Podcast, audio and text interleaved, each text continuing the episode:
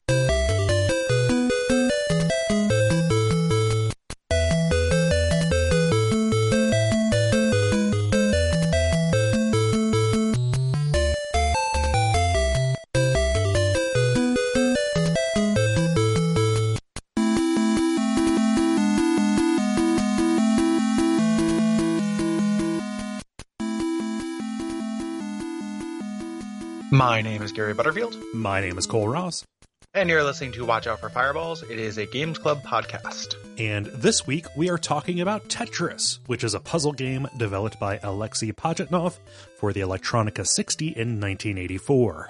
Yeah, if you haven't played with your Electronica 60 in a while, this is a good Mhm. excuse to dust it off. Yep, no, to pu- pull that out of this uh, out of the closet. No, wait, it stays there because it's a big clunky machine. Because it is a closet. Yes. I am a closet.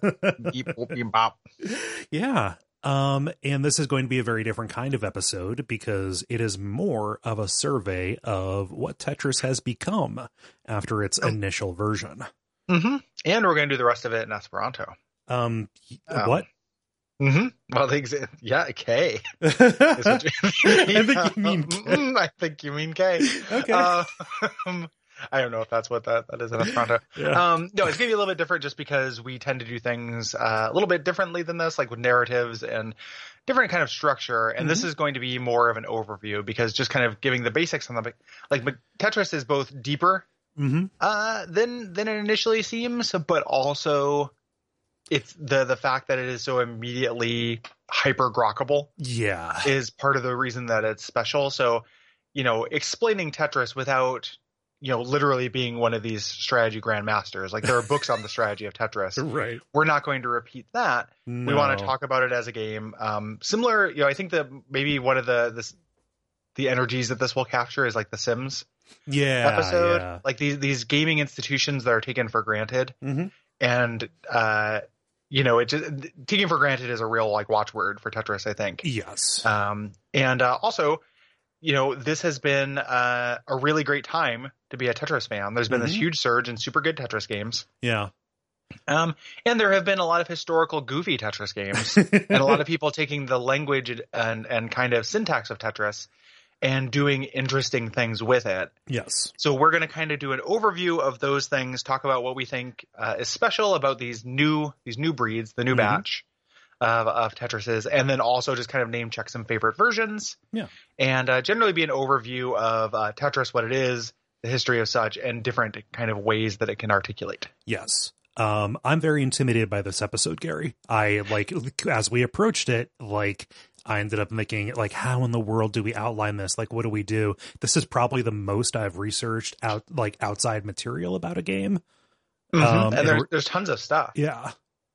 which there, there didn't used to be, but now it feels like uh, we are in not only a Tetris resurgence in terms of games, but also like a cultural one. Yes. Um, you know, people are realize, realizing like, oh, this is definitely cool and never actually went away. Right, right.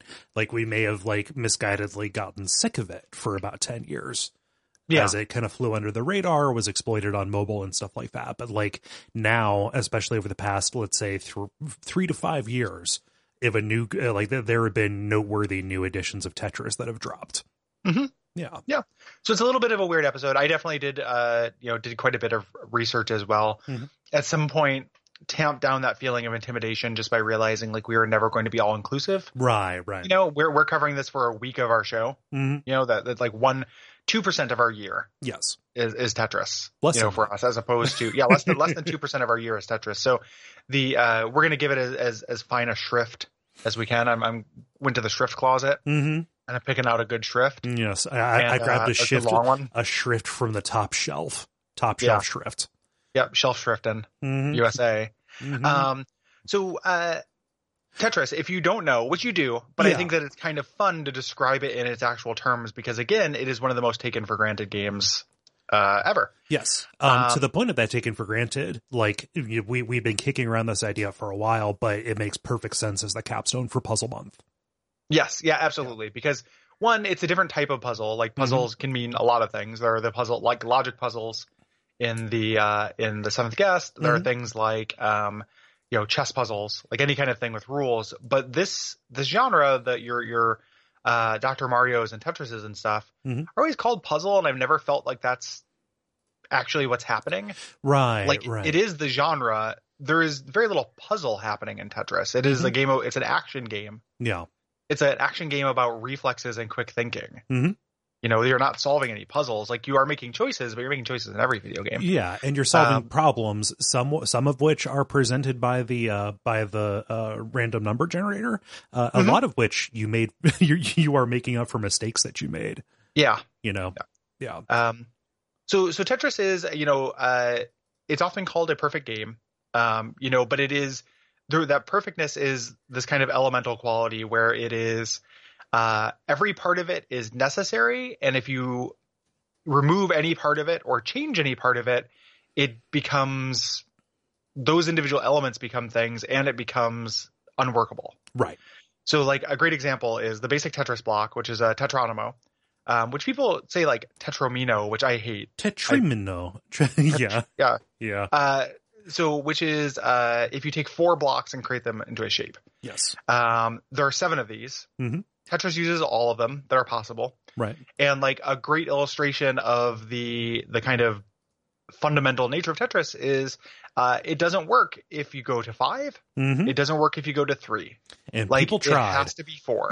yeah, like lots of little challenge versions, lots of weird variants where every once in a while there's there's a five thing and it just doesn't work as much. It is Mm-hmm. necessary Right. that you use a four block structure for this game to work. hmm Yeah, specifically with the shape of the arena, which is 10 wide and 20 tall.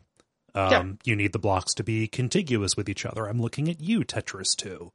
Yeah, Tetris 2 we'll we'll, we'll talk about it. Yeah, it's it's I have a pro- I have some problems with it. Um, so these blocks that we have, these seven blocks, fall from the ceiling into this well Mhm. uh, that, that's ten wide, twenty tall. Yeah. Um, and your goal is to place the shape so there's no gaps between them.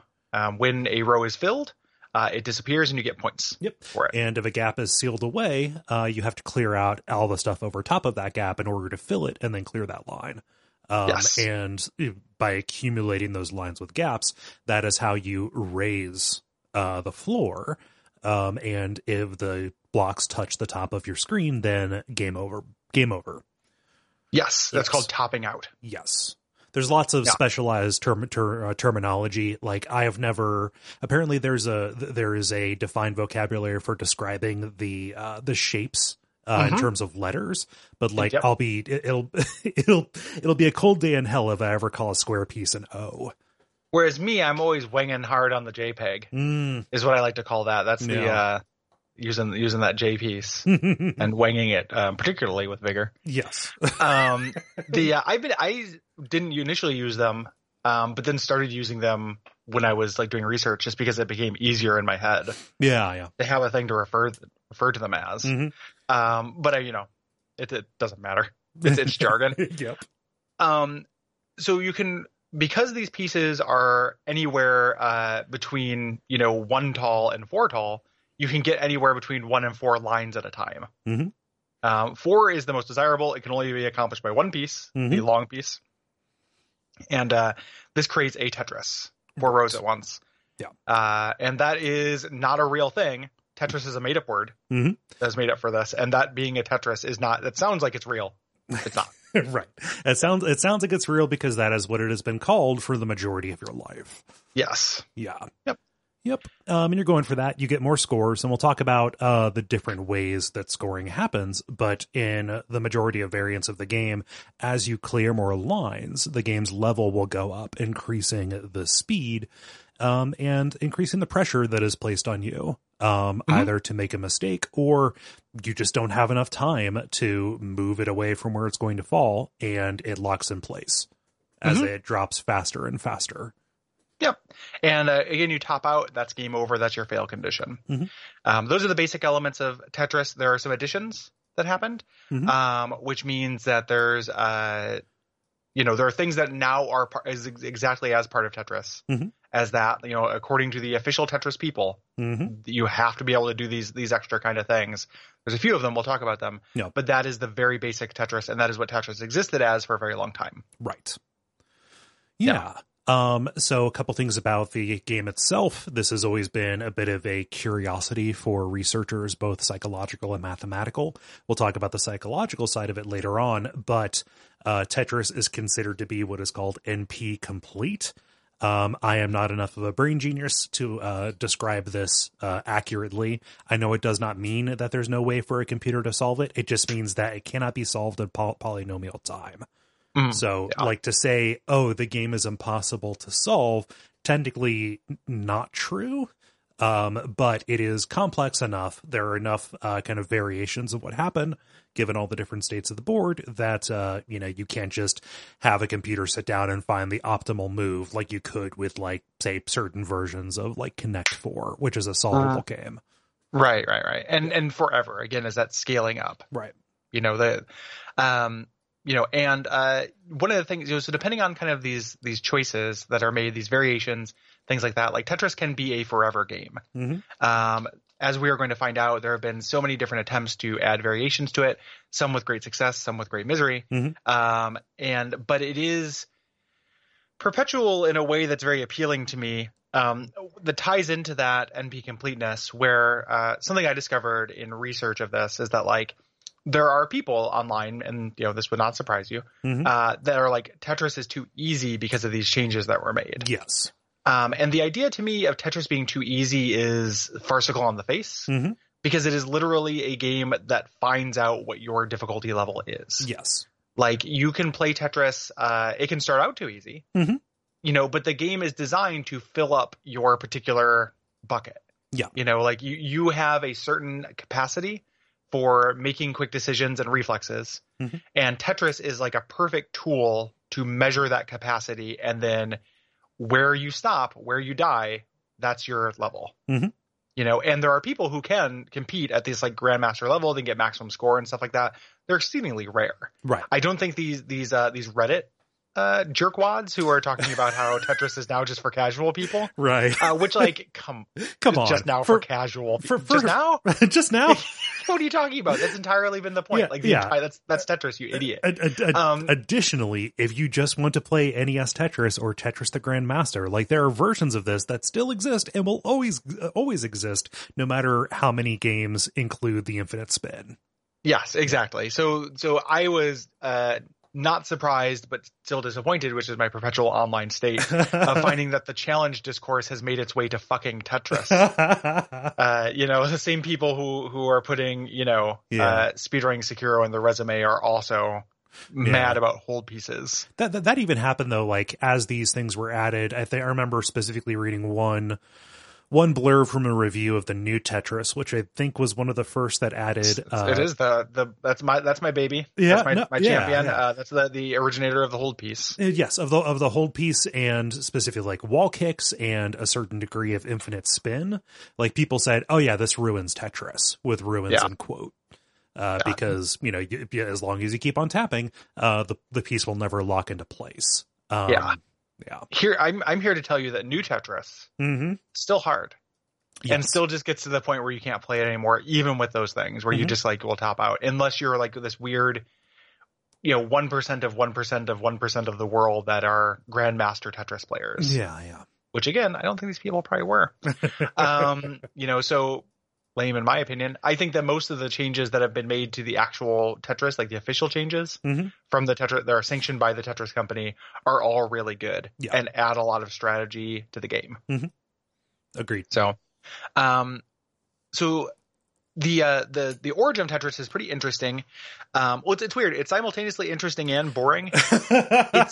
I I uh, so I, I always kind of I always thought, oh, this is really interesting. Like, you know, that's interesting because I kind of knew a little bit about it. yeah. And then I, I sat down and I watched an hour long documentary about it on YouTube. Uh, and it is a lot. It's a business documentary Yes, that's the thing. more than anything. It doesn't really have very much to do with the origins of the game, Mhm. which is a very small part of the story. yes. And it's mostly about uh, how the rights. It, it's primarily boils down to is an NES a computer uh, in terms of rights issues, and that is exceedingly boring. Actually, Yeah, So yeah. it's- like like the, um, the the action. Like if you made a movie about the about how Tetris got out of the USSR, the majority of the action scenes, what would be depicted visually, is like somebody walking into a meeting room and sitting down, and possibly Yeah. lying to a Russian who has no idea what what capitalism is. Yeah, and then maybe some other people in another room talking about and doing that in the future. Yeah. Or worried that another entity is going to do that. yep. like the the documentary I watched did try to drama it up in a way that was pretty funny. Like it wasn't, Yeah. you know, like dun dun dun. You know, it, it would be very great if it you know had spooky music and stuff. But it did try to make it seem very dramatic when ultimately these are just 80s business deals Yeah. and rights negotiations and Mhm. like it is there's something more interesting here when you look at how uh you know Russia at the time like a communist country yeah. An and isolated added- communist country. isolated co- communist country their attitudes towards uh kind of like ingenuity or art Mhm. or like a product and that having you know kind of forcing to interface with the rest of the world Yeah. like that is interesting Yeah. but I was surprised by how bored I was learning this stuff Yeah. So for the, like the majority of my research happened, I listened to an audiobook of, of, of a, of a book called The Tetris Effect, written by Dan Ackerman of CNET. And I was really disappointed. A, because it got like a lot of like really basic stuff about Nintendo and video games wrong. So I don't know what The- else it got wrong. the Um, Sega Nintendo system right, right. Child. Uh, like it got like it got Wii Fit mixed up with Wii Sports. Like just Ah, it it just like like weird little Yeah. uh like brown M and m in the bowl stuff that made me think, Yeah. okay, what else is wrong here? Yeah. Um, who knows? Maybe I'm just nitpicking. Um, but uh, I, I was disappointed because the story was all over the place, and it ended up being about those business deals. Where it got interesting was when it described like the pasts of these people. Um, Yeah. and specifically like the interactions between Henk Rogers and Alexei Pajitnov and Nintendo coming in basically to save the day. Um, Yeah. and the interactions between them and their Russian counterparts that ended up being both a little bit like unnerving, but also weirdly sweet. Like there Yeah. are some aspects of those scenes that are that are really compelling, but it's more just kind of a a, a, a cultural like like like a story about different cultures meeting than Yeah. than anything about like what I love about Tetris. or really, honestly, what I love about Nintendo, like they were generally good and kind of fair in a way that the other companies vying for power here weren't. Yeah, Which, which I appreciate, but it still ended up just being a really good business deal in the end because Mhm. the the game was very successful, right? Right. Like, if anything, the lesson with how they acted was that it can sometimes be in your financial best interest to not be a total bastard. right. Um, I don't want to actually name who did it, but just because I'm going to clown on it a little bit. But Mhm. the documentary I watched uh, was by a, a gaming YouTuber. Literally ends with a uh, portrait of all the principal characters in black and white and what they went on to do. Um, and a lot of them just died, and one of them murdered their wife. yeah, uh, the, and the psychological The research. psychological, yeah, psychological researcher who murdered his wife, and they're playing the sad music over these black and white portraits of over like these characters I've grown to love over just you know an hour of listening to their you know business dealing, Uh-huh. and it it was just trying to pull some emotional heartstrings that I thought I was like, this is this ain't it. Oh, Try again. yeah. you did not earn Try this, again. You did not earn this. This is silly.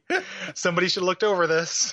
hey, Yeah. you're taking this way too seriously, and it's weird. Yeah. Um, so we're, we're going to go through that stuff. It's a little bit of like a weird gaming, like Doki Doki story, Right. uh, in a, in a in a way, just because I feel like everyone kind of has a vague idea that that stuff happened, and Yeah. a lot of people have seen that Tengen Tetris for NES and know a lot of the trivia about it. Mhm. But I guess I guess we're just here to say like we are going to go through it really quickly. I can't necessarily recommend doing a deep dive on it because unless you are interested in like rights issues and the difference between personal computer rights and home console rights, it's pretty bland. like so something that would end up being a 10 minute read that can get you a little bit more detail than what we're going to give is actually the analysis page on TV tropes. Yeah, I Yeah, can see that. that that that outlines uh just just kind of a basic version of the history that won't be a 7-hour audiobook or a 1-hour YouTube documentary with a maudlin ending. Yeah, very modern. um, but the what I actually like the creation of it. Yeah. Because again, you know, one of the things to take away from this podcast is it can't really be underestimated how genius this this whole thing is. Like yeah. coming up with something elemental Mhm. that feels like it has always been. Yeah. That's just like in the DNA of video games is to be celebrated. Mhm. And uh, this guy, so Alexei Pajitnov is the the guy who made it. He's this uh, kind of math wizard. Yes. This Um, incredibly jovial, good-natured math wizard. I love him. Yeah. um, I like when he shows up in Hatris. Yep. As a character. I think that's very cute. um, so he uh, he was working uh, in aerospace. Um, gave up to work at the uh, Dornitzen. Dornitsen. Uh, Dor- I, I just didn't put enough English on it. I think I pronounced it correctly, Cole. Um, computing center in the Academy of Science. Computing center. okay. Sorry, I'll stop. I'll stop. Thank you. Uh, in the, the Soviet Union in Moscow. Yeah. Um, and he loved computers, even though they were extremely primitive and the working conditions were like when he initially started, they had to share computers. It was like three people on this shitty station that was outdated Yeah. compared to the rest of the world. Yeah. Um, this is a point from a little bit later, but like what he ultimately ended, ended up um, developing Tetris for was a computer they ended up working with. Again, this is the mid 80s. The Electronica 60, it's a sibling to the computers that um, Colossal Cave Adventure and Space War were, Mhm. uh, were, were run on. And this is, you know, the Academy of Science of the Soviet Union. Like, this should be the very best of everything but it was an organization whose primary export was to the eastern bloc was calculators that don't work. Yeah, yeah. yeah. So uh working on incredibly out of date uh out, out of date uh, hardware but he made the most of it. Uh, specifically, specifically, the idea for Tetris uh, arose from Pajitnov's fondness for pentomino puzzles. Hmm these uh, little block puzzles where you have uh, things that look like tetrominoes, um, but they have five blocks, and you have to um, figure out how to fit them all into a certain square. Yeah, You know, And um, th- you can still find these. This is a classic children's toy. yes. Um, they're Um, great. Uh, he fell he fell in love with them. He uh, injured himself as a kid. He was bedridden for a very long time. I think he broke his leg or something like that. Um, and pentominoes were some of the only things that he had to keep himself entertained. Yeah, that and looking at his cast where it said Milpulski is here. Those are the two things that entertained him. And spying on his, his neighbor, uh, Flandowski. Um, the, uh, Human as he murdered a headski. Plant. Yeah, human, there's a human head ski. Yeah. Um, in this, um, anywho. Uh, so the the initial prototype he did was just digital pentominoes. Uh, but once you figure that out, um, you figured it out. The board filled up quickly. The the pieces were complicated, and it wasn't fun. Yeah. Um, you just kind of did it, and then you knew the solution, and then you were done. Yeah, like this early this early uh, prototype was called genetic engineering. I think because he wanted was? Like, part, part yeah. of his part of his job was to like to test the limits of these computers. So he was in the middle of 80s on hardware that was two years out of date, working on like voice recognition and AI. yeah, Um, yeah. yeah, It just it sounds like the kind of thing you would name it to hide a fun project from your parent or from your your Or- you know your work parents or your porn, Your bosses. ta- tax stuff. yeah tax stuff exactly staples. um the uh so because that was kind of bland Mhm. um he ended up he simplified the shapes you know so he, he moved over to the the the lovely uh, tetronomos Mhm. and then uh he did that at first and the lines wouldn't clear so it was more fun Mhm. You know to do this but it was just too easy to kind of top out like you Yeah. were still trying you were trying to fill in the space It initially started as the idea was just filling in the space Mhm. but it was still too easy to top out. So he added the line clearing Yes. after that point, and then uh, ultimately had them falling out of this kind of gravity mechanic to add a little bit of time pressure from the other end, basically. Mhm. Um, and that is now Tetris. Yes. Now Uh, we have a, a elementary version of what we know and love. Yes. Uh, the name Tetris, I think, is um, a bit of branding genius too, specifically because um, it does imply a little bit of what it is the idea of tetra uh, and four, but also it is a nonsense word that sounds like it comes from someplace. So it, it, sounds like so real. yes, and like it does not have to be translated. Tetris can just be Tetris. Mhm. Yeah. Um, he named it after uh, Tetra for 4 Mhm. and his favorite sport, tennis, Yes. which is very cute. Like if he uh, if his favorite sport was like soccer and this was like Tetror or something like that. Tet- tref- tref- Tet trefut ball. ball. Tet ball. Yeah, yeah. Tetro Tetro Super Bowl. Um, yeah, but yeah. So that's that's uh, Tetris. Mhm. Um, Um, and it became a hit. Like he, people would ask him what he was working on, and he would show it to him, and then eventually it started being passed around, um, just becoming a blight on the lab's productivity. yeah. It's around this point that he had um, a, a coworker, Dmitry Pavlovsky, and just this high school student that they knew, Vadim Mhm. Gerasimov. Uh, they're like, hey, you know, like more people could play this um, if we ported this to IBM. IBM clones had made their way um, specifically to well-to-do people in Moscow. Um, and specifically, Gerasimov was this phenom in rewriting uh, stuff for other um, for for other languages and other operating systems. Um, and it was Gerasimov who thought like, hey, let's add graphics and let's add a scoring mechanism, etc. Uh, Yeah. Again, bringing uh, just a little bit more interest to Like uh, kinda game to it. Yeah.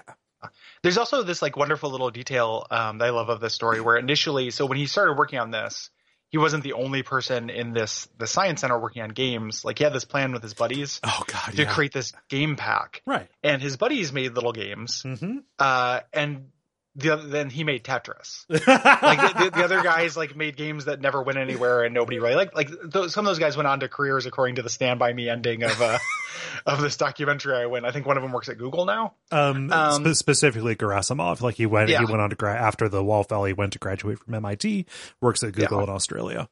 But people were trying to, you know, there are other people who are just like, well, I've got this thing about, you know, uh, this is kind of like a little bit like breakout. I don't know. You know, and then and then just like yeah, but Tetris. Yeah, Like this is you know, and it just it's very kind of sad to be one of those dudes. Uh, Uh, the, the the detail about that that I love. Do you know what that pack was going to be called? I do, but I forgot it. The Video Fun Fair. yeah, the video fun fair. yeah.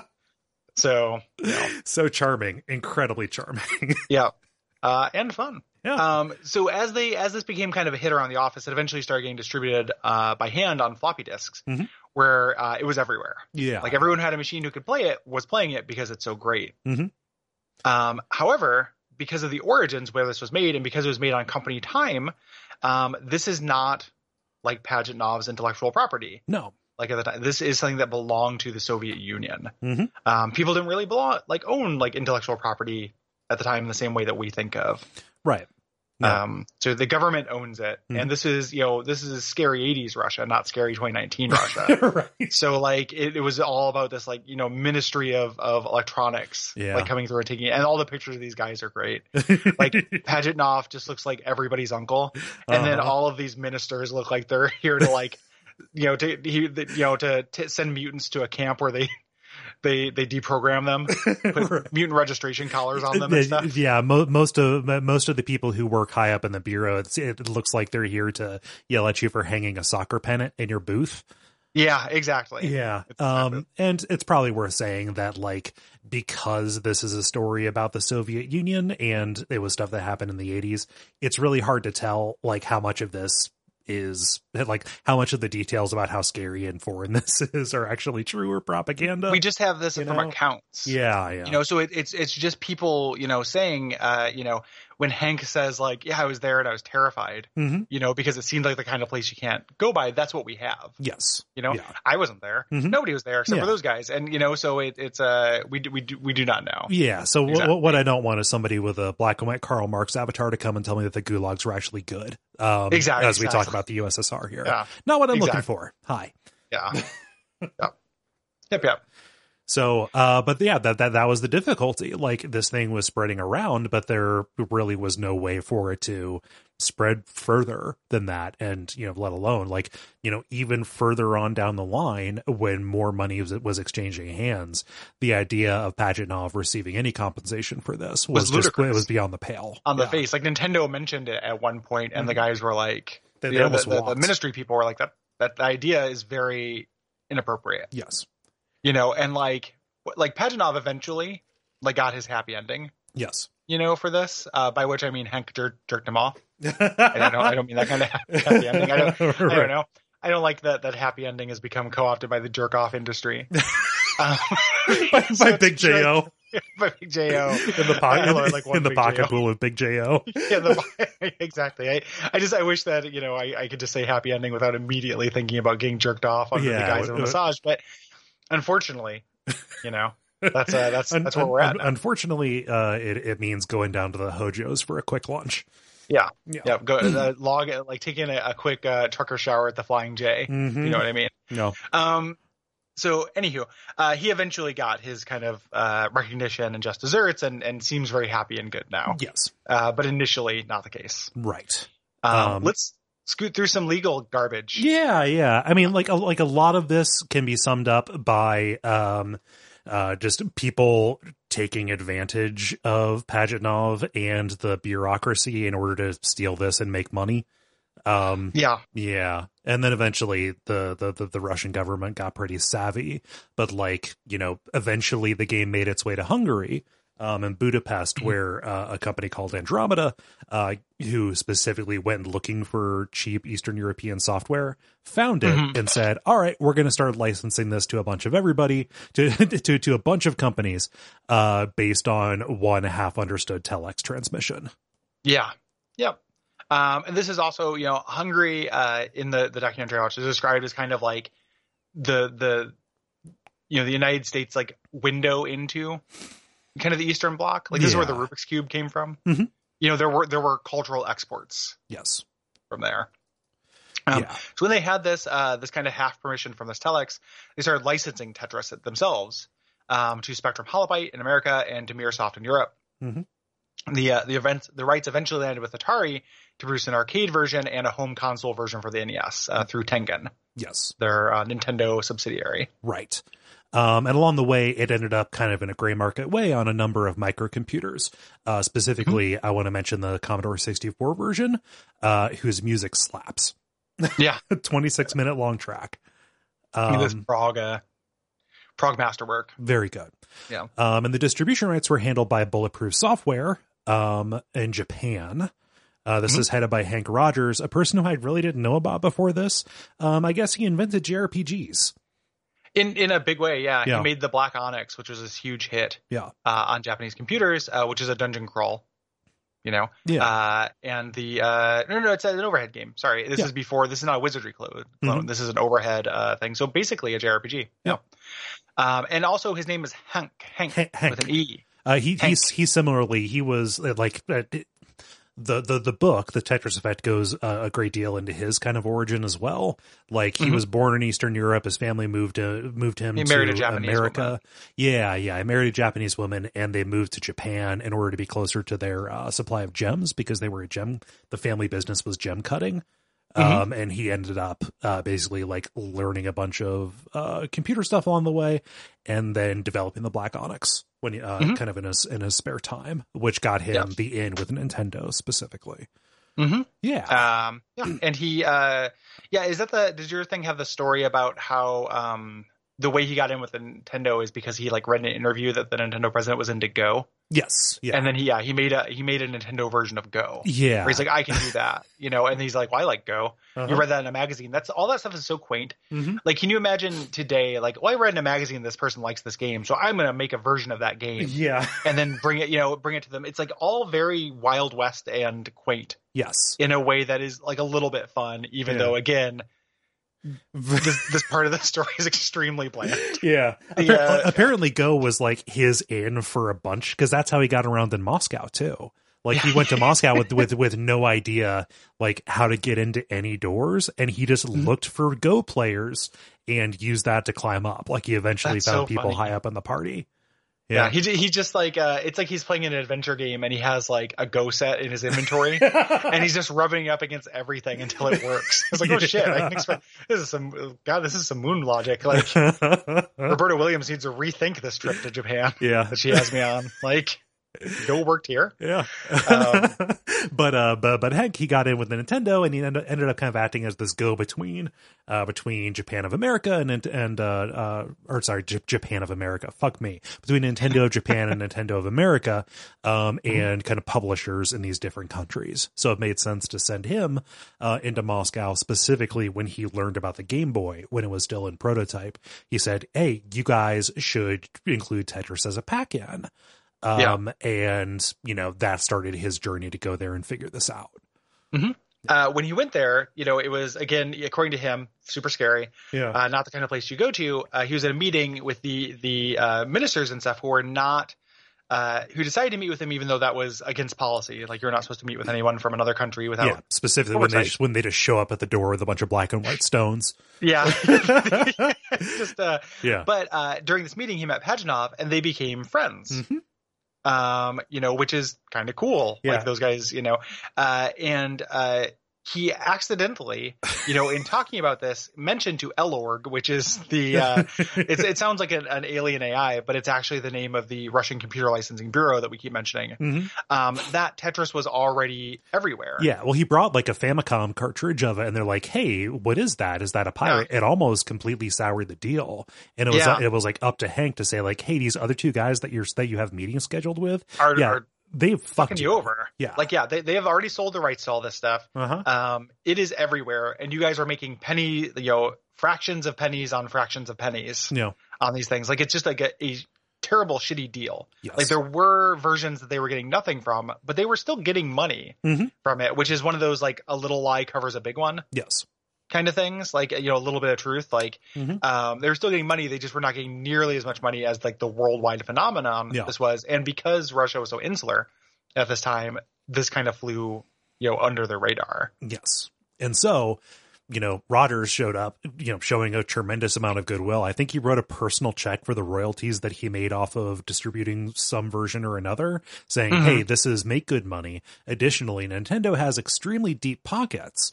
Yeah, Uh, they we- will they will beat any offer. Yes. Like we said, like no matter what the offer is, like we will do. You know, they will make the highest bid. I Mhm. promise. Uh, there are some details about about how Russia tried to um, endear themselves to Nintendo uh, Mhm. that are incredibly charming, but um, just just like way too much.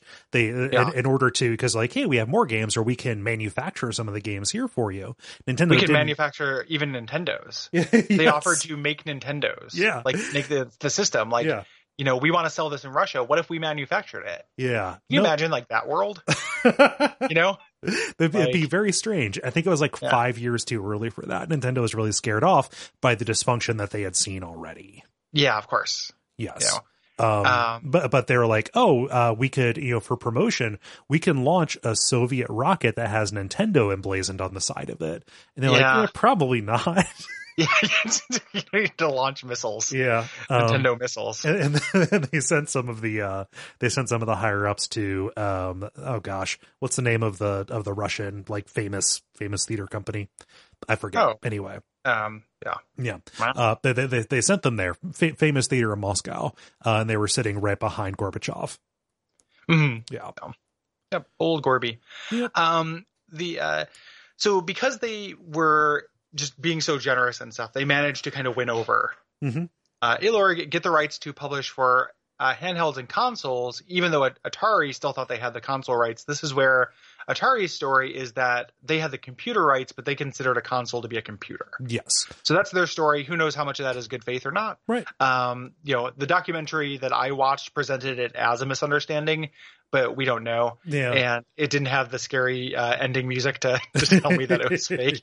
Uh, and the, the you know the Stand by Me scroll, it was it was playing. Uh, you know, I know you're gonna leave me. Yeah. So I thought it was you know fun for party times. Right, you know? right. It, it, it's it's a little difficult to read a lot of good faith into uh into Tengen and Atari's motivations, Yeah. specifically because they were also reverse engineering a lockout chip. Um, totally. and they, they just kind of put it out anyway, and then they did like the half-hearted recall, and then they said they were going to appeal, and then didn't. Like it's a lot of weird blustering from a dying empire. Yes. You know, is Yeah. what it feels like. Yes. Um, but the, the a bunch of Nintendo copies of it came out. Um, you can still get a Tengen Tetris Mhm. out. Uh, this might have been the first time way I played Tetris actually. Yeah. was on a Tengen cart because all of those Tengen carts, which were like Tetris, um, Gauntlet was the other big one. Yeah. RBI Uh, baseball.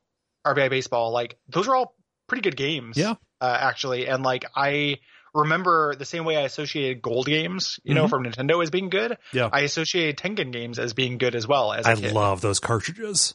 Yeah, They're Yep, they're, like they're so sleek- dorky. Yeah. Yeah, dorky, a little bit sleek, like they're black, like dorky, like sleek in an '80s way. Yeah. Like like, like, black and angular. curved uh, angular, angular, and yeah. ribbed. They're little tiny PS3s actually. Yeah. they, they, seem, they seem like micro PS3s, um, in a way that I, I just genuinely thought was super cool. Like Mhm. I, and then I was like, all things that are a little bit weird card are good. And Yeah. then I found like Wisdom Tree, and I was Yeah. like, oh wait, wait, no. you know, oh, hmm, Mm, you know, Yeah, not as good. It was a fun hypothesis for for a Yeah, it was minute. a fun, yeah. Yeah. yeah, I was doing kid science. uh, Um, but yeah, the, the the majority of the copies um, that were still available for sale were pulled from the shelves, uh, you know, from a court order, and they got the uh, the ETH, the uh, ET uh, treatment. Mm.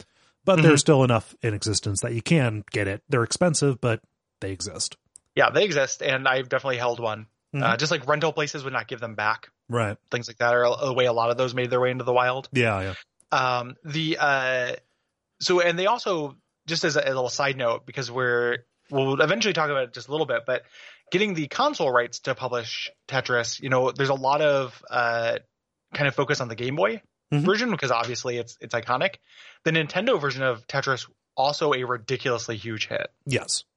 from Nintendo, like not the Tengen version, but Right. the Nintendo version is also a classic and is really, really well loved and sold, you know, several million copies, was a huge, huge hit. Yes. So it's not just the Game Boy version that this was about. It was also about getting that Nintendo version that ends Mm-hmm. up kind of getting overshadowed by the the excellent Game Boy version. Yes. Um, and this is where uh, Atari was saying, like, oh, it's a, a console's a computer, but in Yeah. the legal papers, it was like it has to have a hard drive, it has to have a processor, etc. Yep. Has to connect They, to a they actually got like a summary judgment from the judge, which is like Right. very rare. The Right. judge is like, we're, we don't have to go to court. Fuck Yeah. this. Stop wasting my time, Atari. Yeah. yeah. So um, this landed, all of this wrangling got uh, Tetris onto the Game Boy. Um, Mhm. And this was a huge contributor to Tetris going mainstream. You know, it was Yeah, on and the Game Boy going mainstream, Yes, right? Like yeah, this, this is such a such a perfect fit. hand in glove. Yep, ha- absolute hand in glove. Yeah. Um, you know, um, this is where Nintendo was like, "Hey, you know, Pajitnov should get some money for this," and they're like, "No, no, no, no, no, no, no, no." Yeah. I, I don't know Uh, if you know what state- our whole deal is, but yeah, no, no, no. The individual, not great. yeah. Um, so uh, they ended up uh, the the rights to this were just in the hands of the USSR for ten years. Yes. Eventually, um, you know, so Pajitnov kept making games. Mhm. Uh, for kind of various publishers until eventually in uh, later on in 1996 him and henk rogers you know buddies started Mhm. the tetris company and eventually bought out that share Yes. so now when tetris stuff happens Pajitnov gets gets a piece Yes, uh, Which is great. He finally, he finally gets his due, which is Yeah. which is good. There's a very sweet scene in the book where Henk Rogers goes and visits Pajitnov's family Mhm. um, at their apartment, and he brought a prototype. Um, he he brought a prototype Game Boy, and so Pajitnov's kids were some of the first kids ever to play a Game Boy, especially the first people outside of Japan, probably. that's great Yeah. Um, additionally, Pajitnov did not care for the console version. He didn't like using uh, his left hand to move the pieces, and he thought the screen was too blurry Mm. compared to a computer monitor. yeah Yeah. yep yep which which i get Yeah. um, in 2000 um, they published these guidelines um, and they force these the tetris guidelines Mhm. which standardizes tetris variants Yeah. um, they also kind of crack down on these gray market clones that infringed on the, the trademark look and feel um, that is an unsuccessful crackdown Yes. because there are you know i doing the research for this made me really want a good tetris keychain uh huh. Like I was like, oh, like when I'm in line or whatever, like I'll play a couple rounds of Tetris, fuck it. Um, and uh, it is a gray market paradise, even on major marketplaces. Yeah. I've got a Uh, on, my, on my coffee table. I have a handheld that's almost like a Tiger handheld um, version of Tetris.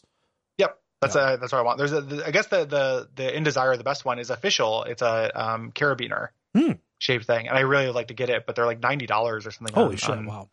On Amazon, so that's not worth it. But Yeah. um, so th- this didn't really work. But they started actually kind of treating it like this non, you know, like an actual piece of intellectual property, not Yeah. just this thing that belongs to everybody. Mhm.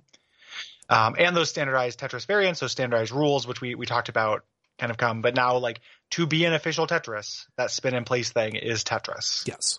You know, the the whole piece that is Tetris. Mhm. Yeah. So Yeah. Um, they've worked with lots of publishers, including Ubisoft, kind of uh, awfully, and then Electronic Arts, who got this mostly on uh, onto mobile devices.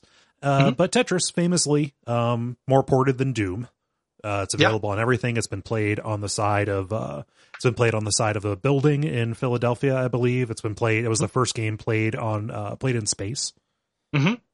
Yeah, uh, it is the seventh most, I think, popular game franchise. Mhm.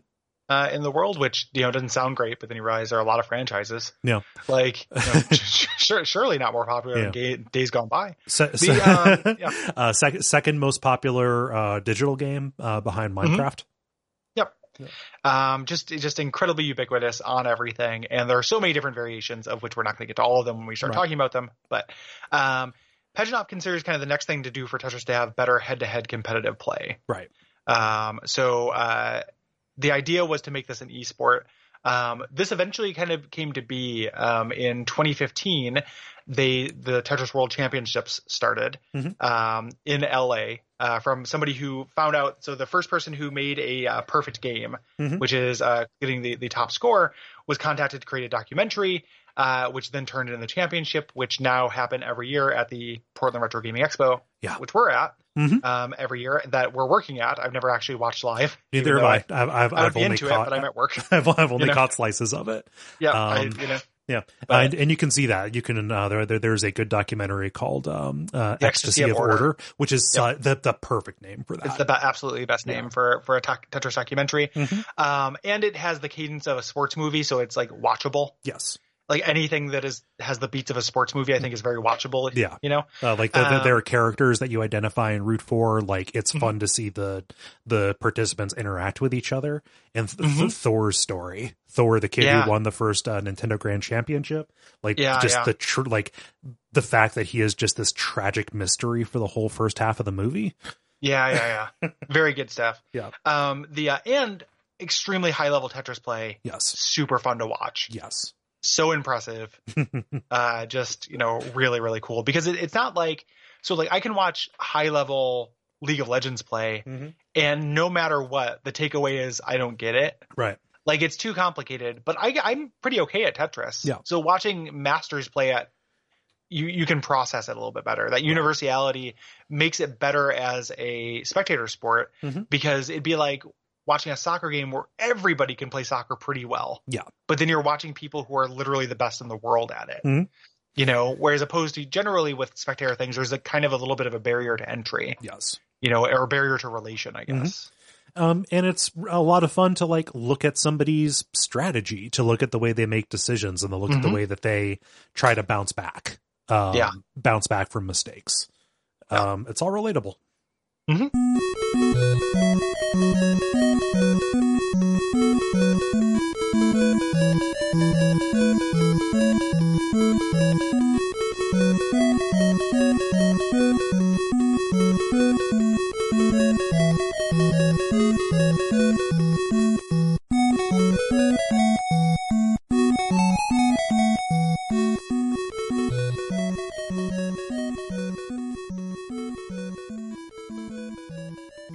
Uh, let's kind of we have a section here the notes are bits and bobs. You're just miscellaneous Tetris Tetrisisms, Yes. Tetrisy things.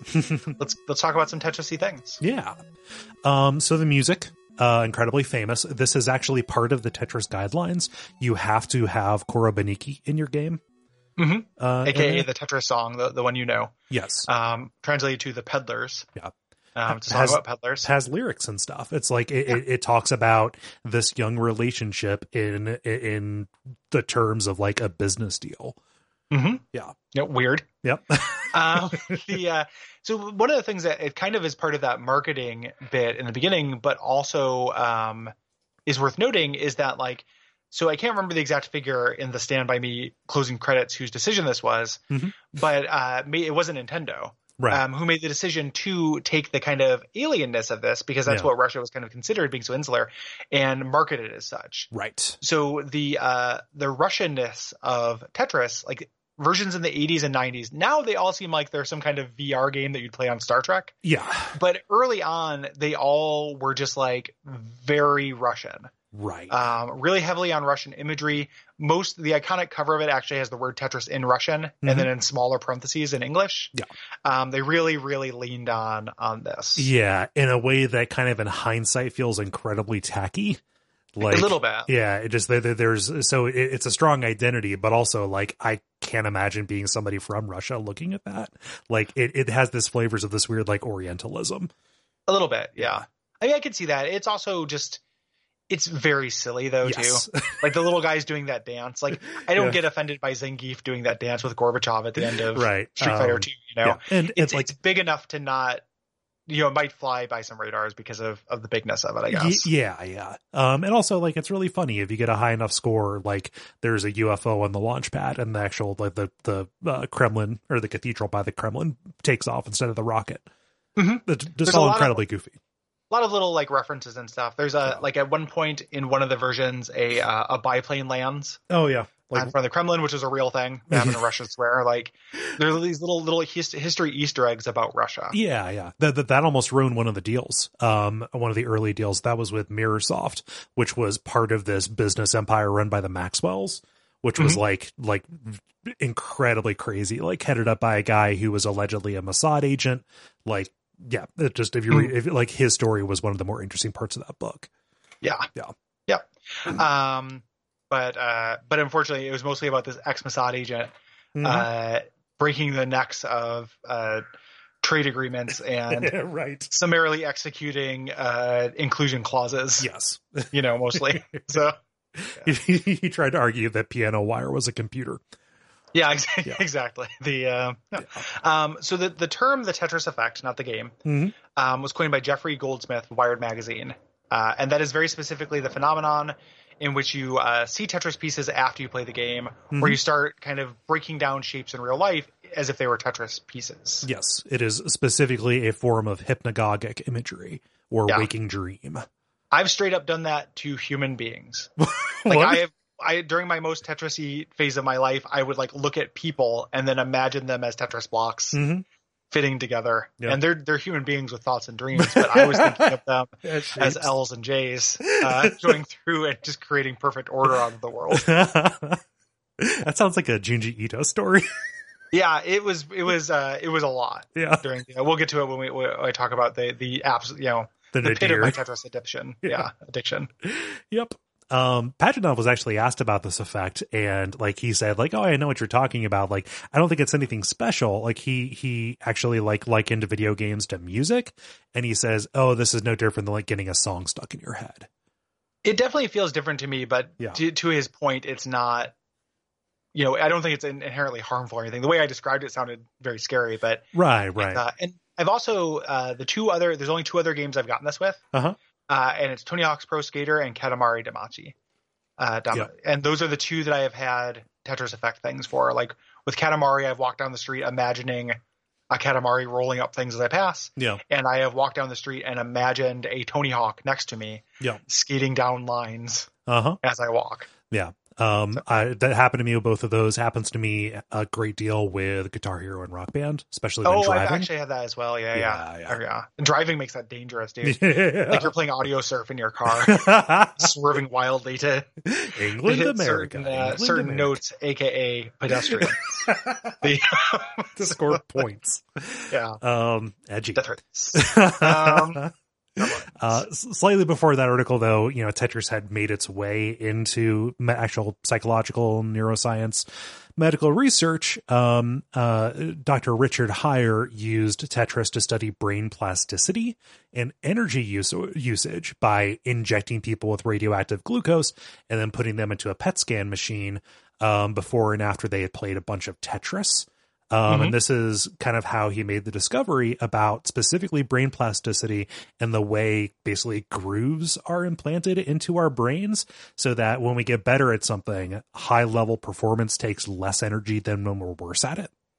Which was Mhm. not like that. They actually thought it was the other way around. They thought that no matter how good you were at something, high level play or high level performance took more energy. So There we go. Um, yeah, in uh, 2009, so relatively recently, Yeah. based on what we're we're talking about here, um, Dr. Emily Holmes published a paper in the PLOS one about how Tetris can serve as kind of a vaccine for PTSD. So if you have a trauma and then you play a bunch of Tetris right afterwards, it will actually stop the kind of visual language and memories Mhm. uh, from building up. Yeah. Um, which is great a big deal. Yeah. weird. Yeah. You know, like that's cool. Just just Um, just the idea that a certain kind of task that a certain just fixation on visual and spatial um Mhm. uh information for a certain amount of time at a particular time after an event can just form a roadblock and like i remember exactly what happened but i don't feel you know i'm not reliving the, the trauma over and over again yeah Yeah, which is pretty neat. I can't, you know, I just imagine like if I had gone through a uh, traumatic traumatic thing and then they were like, "Here, play some Tetris." Like Yeah. it might I be hard for me to just go along with it, yeah you know. But um, I do. I, there is some this kind of like a feel of truthiness to this too, in that like when I have had traumatic things, Mhm. um, seeking out an activity that uh simulates this much of my brain Mhm. Is really welcome. yes You know, like Tetris is not one of those things where it's like you like you know sewing and talking. Like you do have to focus on Tetris. It's a little bit more than than something you literally just do with with your hands. Mhm.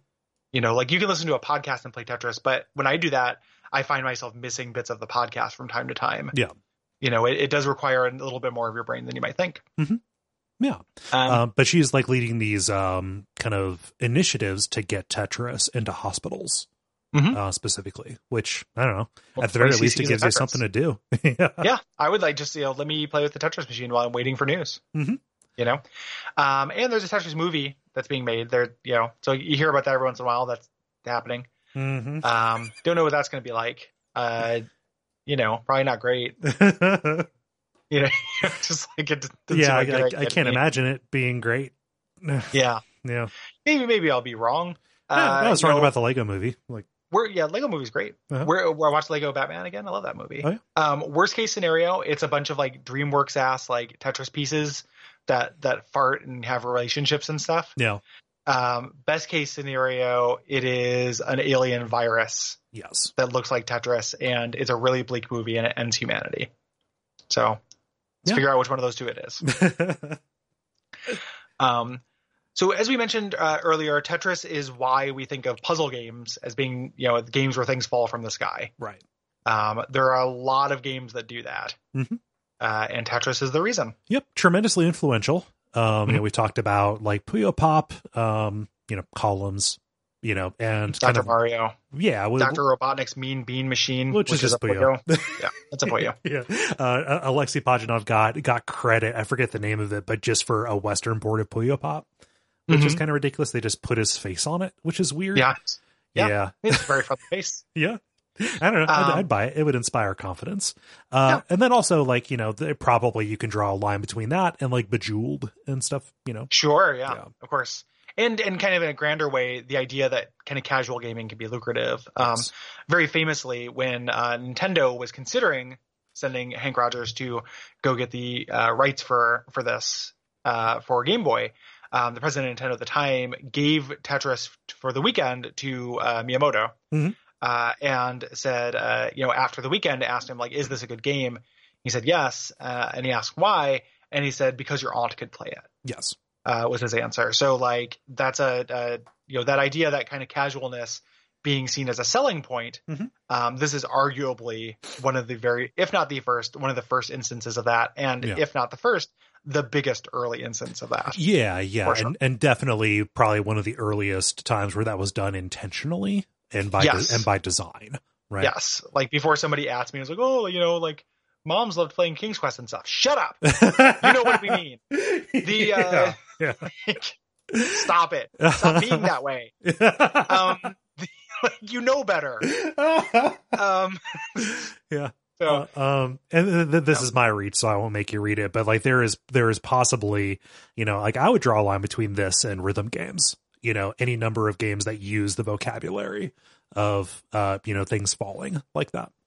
Sure. I mean, I, I can kind of, I can kind of see it. Like Yeah. they're both kind of you know describing even Rock Band as a rhythm game, even though you play in rhythm, Mhm. is a little bit weird. Yeah. You know, they both they all kind of straddle that line of being like reflex based action games with some kind of time element Yes. to them. You know, and the same way that rhythm isn't a great way to describe, you know, rock band, like especially like you know one fourth of rock band is singing Yeah. you know um the uh is the same way that puzzle even though that's what these are it's not a very descriptive or good word for this right. Right. you know You know, the the the only true puzzle game that I recognize is Zoop. yeah yep um let's uh let's talk about um before we get to these these kind of variations and stuff let's talk about those things that were added that are officially tetris Yes. because we, we laid out the basic building blocks um hold piece is an official tetris thing and that Mhm. means you can you have a piece coming and you can swap it out uh, and have one in reserve and can swip, switch between them once per kind of drop Yes. Um, addi- additionally, they added the ability to forever spin. So Mhm. it, it, it uh, uh, increases the time it takes once a block touches the bottom uh, Mhm. before it locks into place, and it resets that time if you rotate the piece. Alongside Yes. this, they added wall kicking, which is a way for um, pieces to get over humps in the geometry. Everything except for the square piece. Yep. So they can kind of climb over it in a way that feels physicsy. Yeah. Um, and then also um, an up next, Yeah. you know, showing you how many pieces are on their way. Yeah. Um, you know, that is a, an official part of Tetris. There are variations of how many Mhm. it's going to show you in advance, Yeah. but they will show you. It's at least So- one. Uh, I think the maximum that they put in the guidelines is six. Yeah. Uh, three in, in New Tetris, the one I am most familiar with. Yes. But, um, uh, but then there are also these things that are kind of variations that are not necessarily part of the, the elemental core Tetris. Right. Things That's things that happened along the way before the Tetris company codified a bunch of things. Yes. So there are like different camps. There's the Arika uh, uh, kind of school of Tetris games. There's Sega variants, Atari's variant, etc. Um, and there are different ways that these can vary. Specifically, like scoring is different. Uh, you know, on different things, down to um, what is rewarded.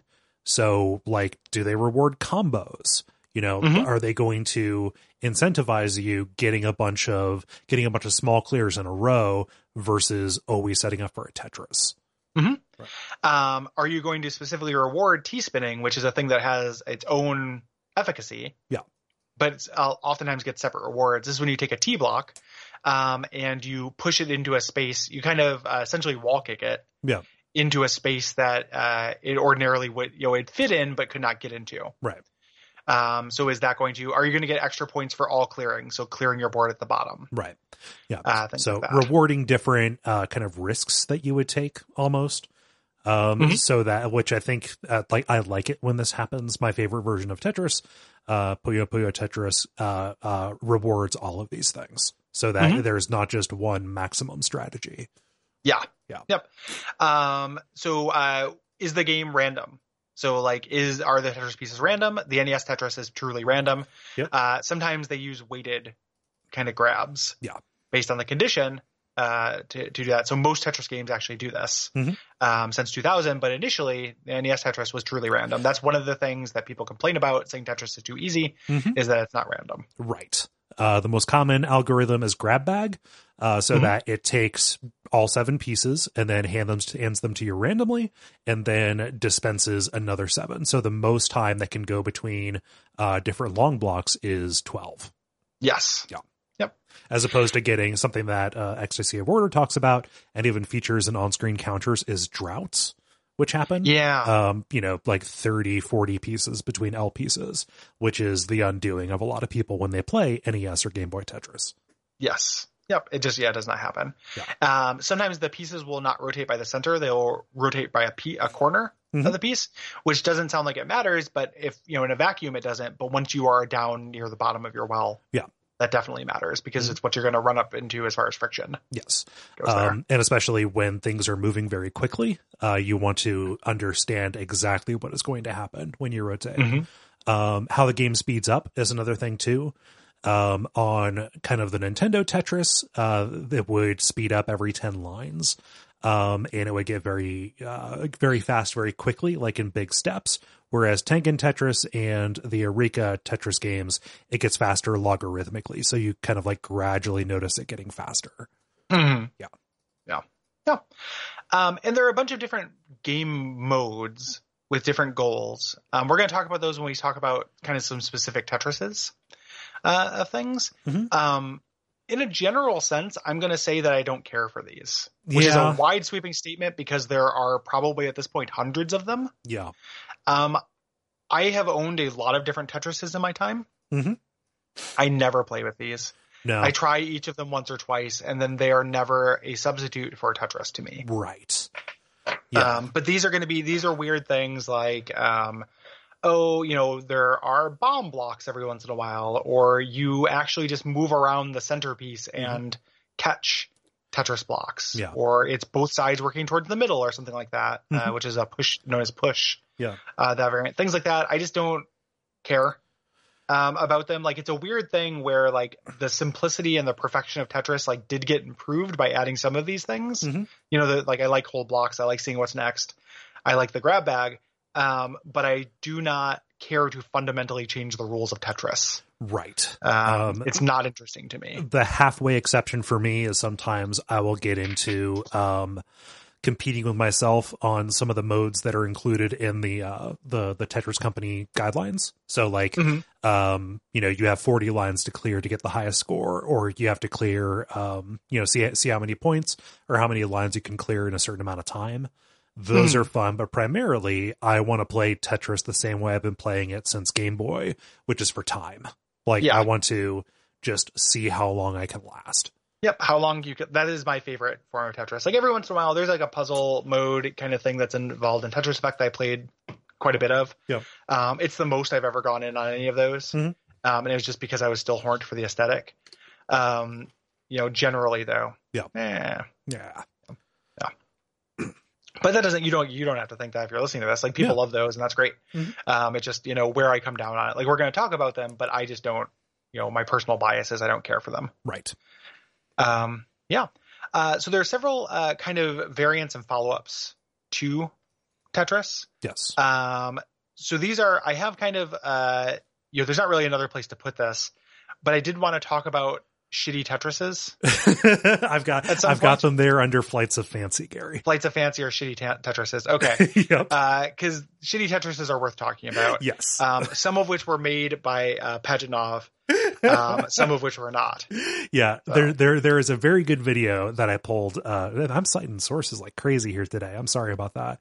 Uh, okay. But there's a video by a YouTuber named The Devu uh, called "Other Games" by the guy who made Tetris. It's like a 40 minute video that talks about a lot of those weirdos that Pajitnov was either involved with or purported to be involved with. Um, and there is some crazy shit there. Yeah. Yeah.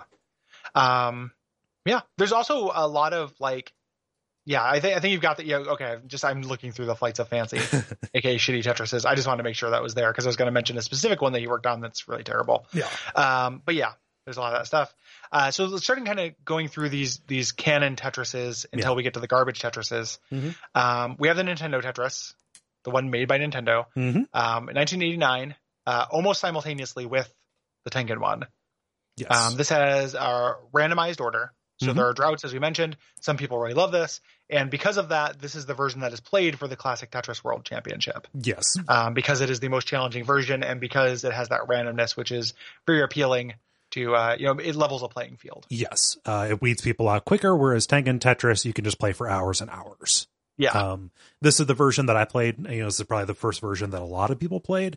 Um, Mm-hmm. you know, lumping this together, um, you know, the NES version and obviously the Game Boy version. Um, Mm-hmm. the Game Boy, you like it. I didn't understand it at the time, but like my dad would ask to borrow my Game Boy when I went to visit, and he would. He, all I was like, "Hey, do you want to? I got a new game. It's Super Mario Land 2. It's very good. No, just Tetris. yeah. Yeah. Um, yeah, this is this is the uh, you know there was a, the uh, the you know the Game Boy version of this as well. Like Mhm. in addition to the Nintendo version, the Nintendo version is what's used for the championship. Yeah. the Game Boy version is the one that a lot of people played. It is a little blurry and such, but it is still eminently playable. Mm-hmm. Yeah. and was such a just absolutely genius pack-in Mhm. thing because it had that longevity. Yes. Like play uh, doing this research also made me want to get a gray like I have a gray block Game Boy, but it's been modded. Oh yeah. Get a classic one with Tetris that is just a a Tetris machine Yeah. that will last until you know 200 years after I die. You know, um, the Tengen Tetris was a little different. I came out around the same time. Um, Atari hired a man named Ed Logg. It's the guy who did uh, like asteroids. Um, like the famous Atari developer did a bunch of Yep. arcade games. Yeah.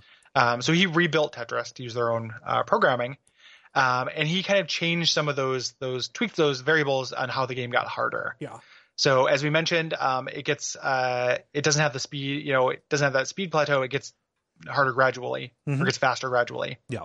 Um, this included a head-to-head two-player mode, Yes. which the Nintendo version did not have. Yeah. Um, I forget because I've never played this multiplayer. I forget if this is the first one that included throwing garbage um, at enemies. Uh, not Yeah. enemies, at the other person that you're playing as, uh, playing against, who is temporarily your enemy.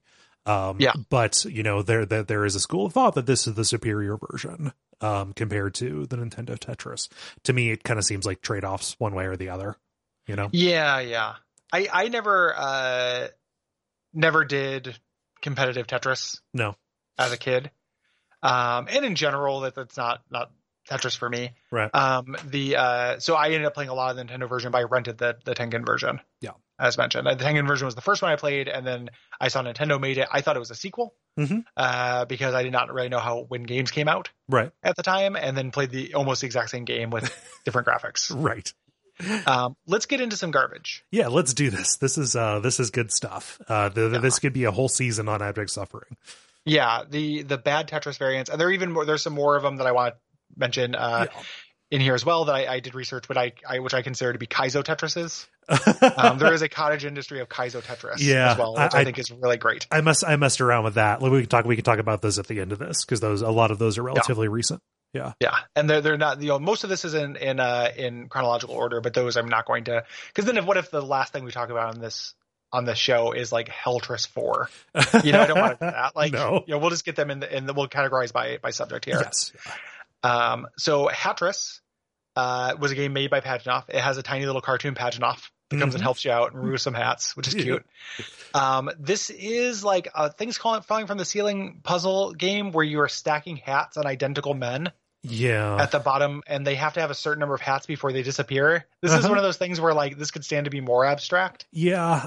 You know, the fact that Tetris blocks just exist and they don't represent anything is part of its universal appeal. Right. Uh, this is this is very weird that these men just have to stare forward until they get enough hats of the same hat. Yeah. the uh the, like the interest in this comes because you have two different hats that fall next to each other. So it's not just like, oh, here's a top hat. This goes on the left guy. You have to, you know, maneuver them so you get enough in a row. Yeah, Yeah. you have to manage manage the hats. Yes. Um, this is fine. I you know I don't I don't know. I don't I don't like it that much. It's okay. I played played a, a good nugget of it It's for this. I think it's too slow. Um, Yeah. So they so both this and Wordtris, which is another game that I that that, that I uh I forgot to put on here, but it bears mentioning.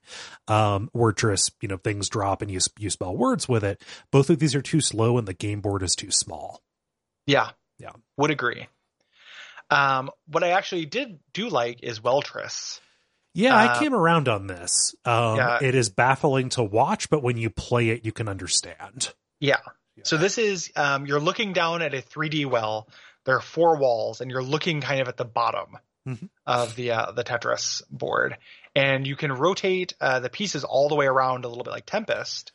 Um, and then when they drop down, they will continue to fall until they hit the opposite side of the bottom of the well Mhm. or another block. Yes. So they'll kind of hit the bottom and then move forward. Yeah. Um, if they end up poking off the side of the well, that well becomes red, and you can't use that wall for a time. Right. Um, I thought this was kind of fun. Mhm. None, you know, whenever any of these things that I'm going to damn with faint praise, uh, none of them are Tetris good. Right. Like they didn't give me get like hook me. I just thought this was this was interesting and kind of fun, and I've always liked that. Um, that kind of Tempest perspective. Mhm. Yeah. Yeah. Um, the behavior of the different blocks if you drop it on a corner, um, and Yeah. the, the way they kind of It's weird. transpose the the momentum, like Yeah. it's unpredictable in a way that I think makes for bad puzzles, but makes for fun kind of emergent situations Yeah, because it is your your expectation versus the batchet thing that actually executes. yeah, Yeah. And there are rules to that. It's just not intuitive. Right. Like you can, you there are inputs you can put to determine which way it lands. Right. Um, it's not intuitive, and it doesn't, you know, it doesn't make sense in your hands. Right. Yeah. Um, the next one stress here. is unplayable. F- uh, yeah, faces dot dot dot space Tris three, the third Yeah. entry in the Tetris trilogy. Mm? Yeah. Uh, Uh, so the- yeah, unplayable. unplayable. Um, the aesthetic of this is super spooky to me. Like, Yeah. what what if there was a horror uh, puzzle game? Uh, Hmm. but this is like te- like Hatris, except you're trying to make complete faces. So it's not just stacking like with like. There is a definite bottom, middle, and top that you are trying to go. So like, you know, there's order that you have to uh, factor in as well. The scariest part of this, so you're, when we say make faces, the faces are split up into component parts. Like imagine a face quad sected. Imagine Uh, that you that, that, that you put somebody's um face into one of those weird uh, little mandolin things to cut eggs Yes. for salads. Yeah, you made Yeah. a face salad. and imagine the stockpile of pieces for this, where you just have this huge pile of errant chins, like freestanding loose chins. yep. Like here's all my foreheads. Stay away from my forehead pile. It reminds me. There's a comedian I really loved. Uh, when I went to New York. I went and I can't remember his name, but his like, and it's just it's one of those one line jokes. But it's if you didn't know what it is, a lady footlocker is a really scary concept. and that's what this made me think of. yeah. That's very good. um but yeah it's uh and this is the difference between you might think this basically just sounds like hatris but like instead of finding like things you're trying to find uh sequential ones you want to find a chin a mouth an eyes and then a forehead but also they are one block they have one block between them right. so in hatris they're right next to each other you just swap these and that Mhm. makes it so much easier than this one where you where they're one block between them Right. like if you get to the edge of the the well you can't go over any further Mhm. so the the leftmost piece that is joined uh, in this triad of face, space, face will never go all the way to the right, Right. even if you need it there. Yeah. So really, really unplayable. Like Yeah. really, really dire. No good. Yeah. Yeah. Yeah.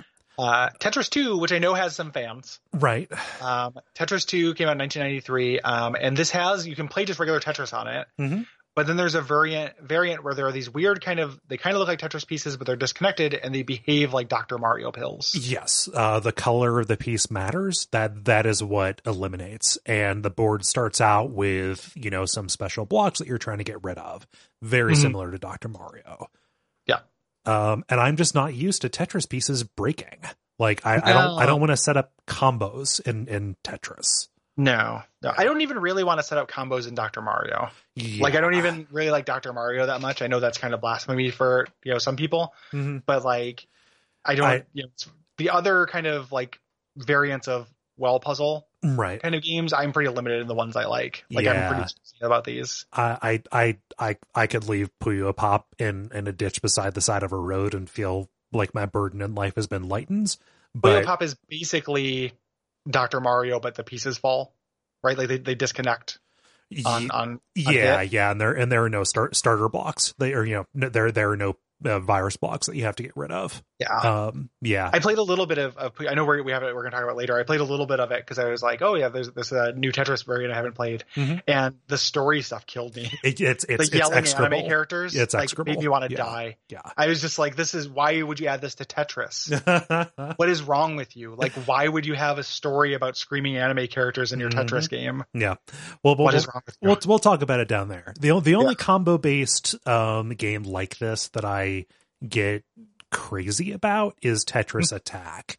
And there Mm. is something about the speed of that, and there is something about swapping things that are visible compared to like having the having the drops uh, Mhm. show up with limited information that plays into the way that I plan better. Hmm. Yeah. Yeah. So Tetris 2, I think, was just the worst of all worlds for me.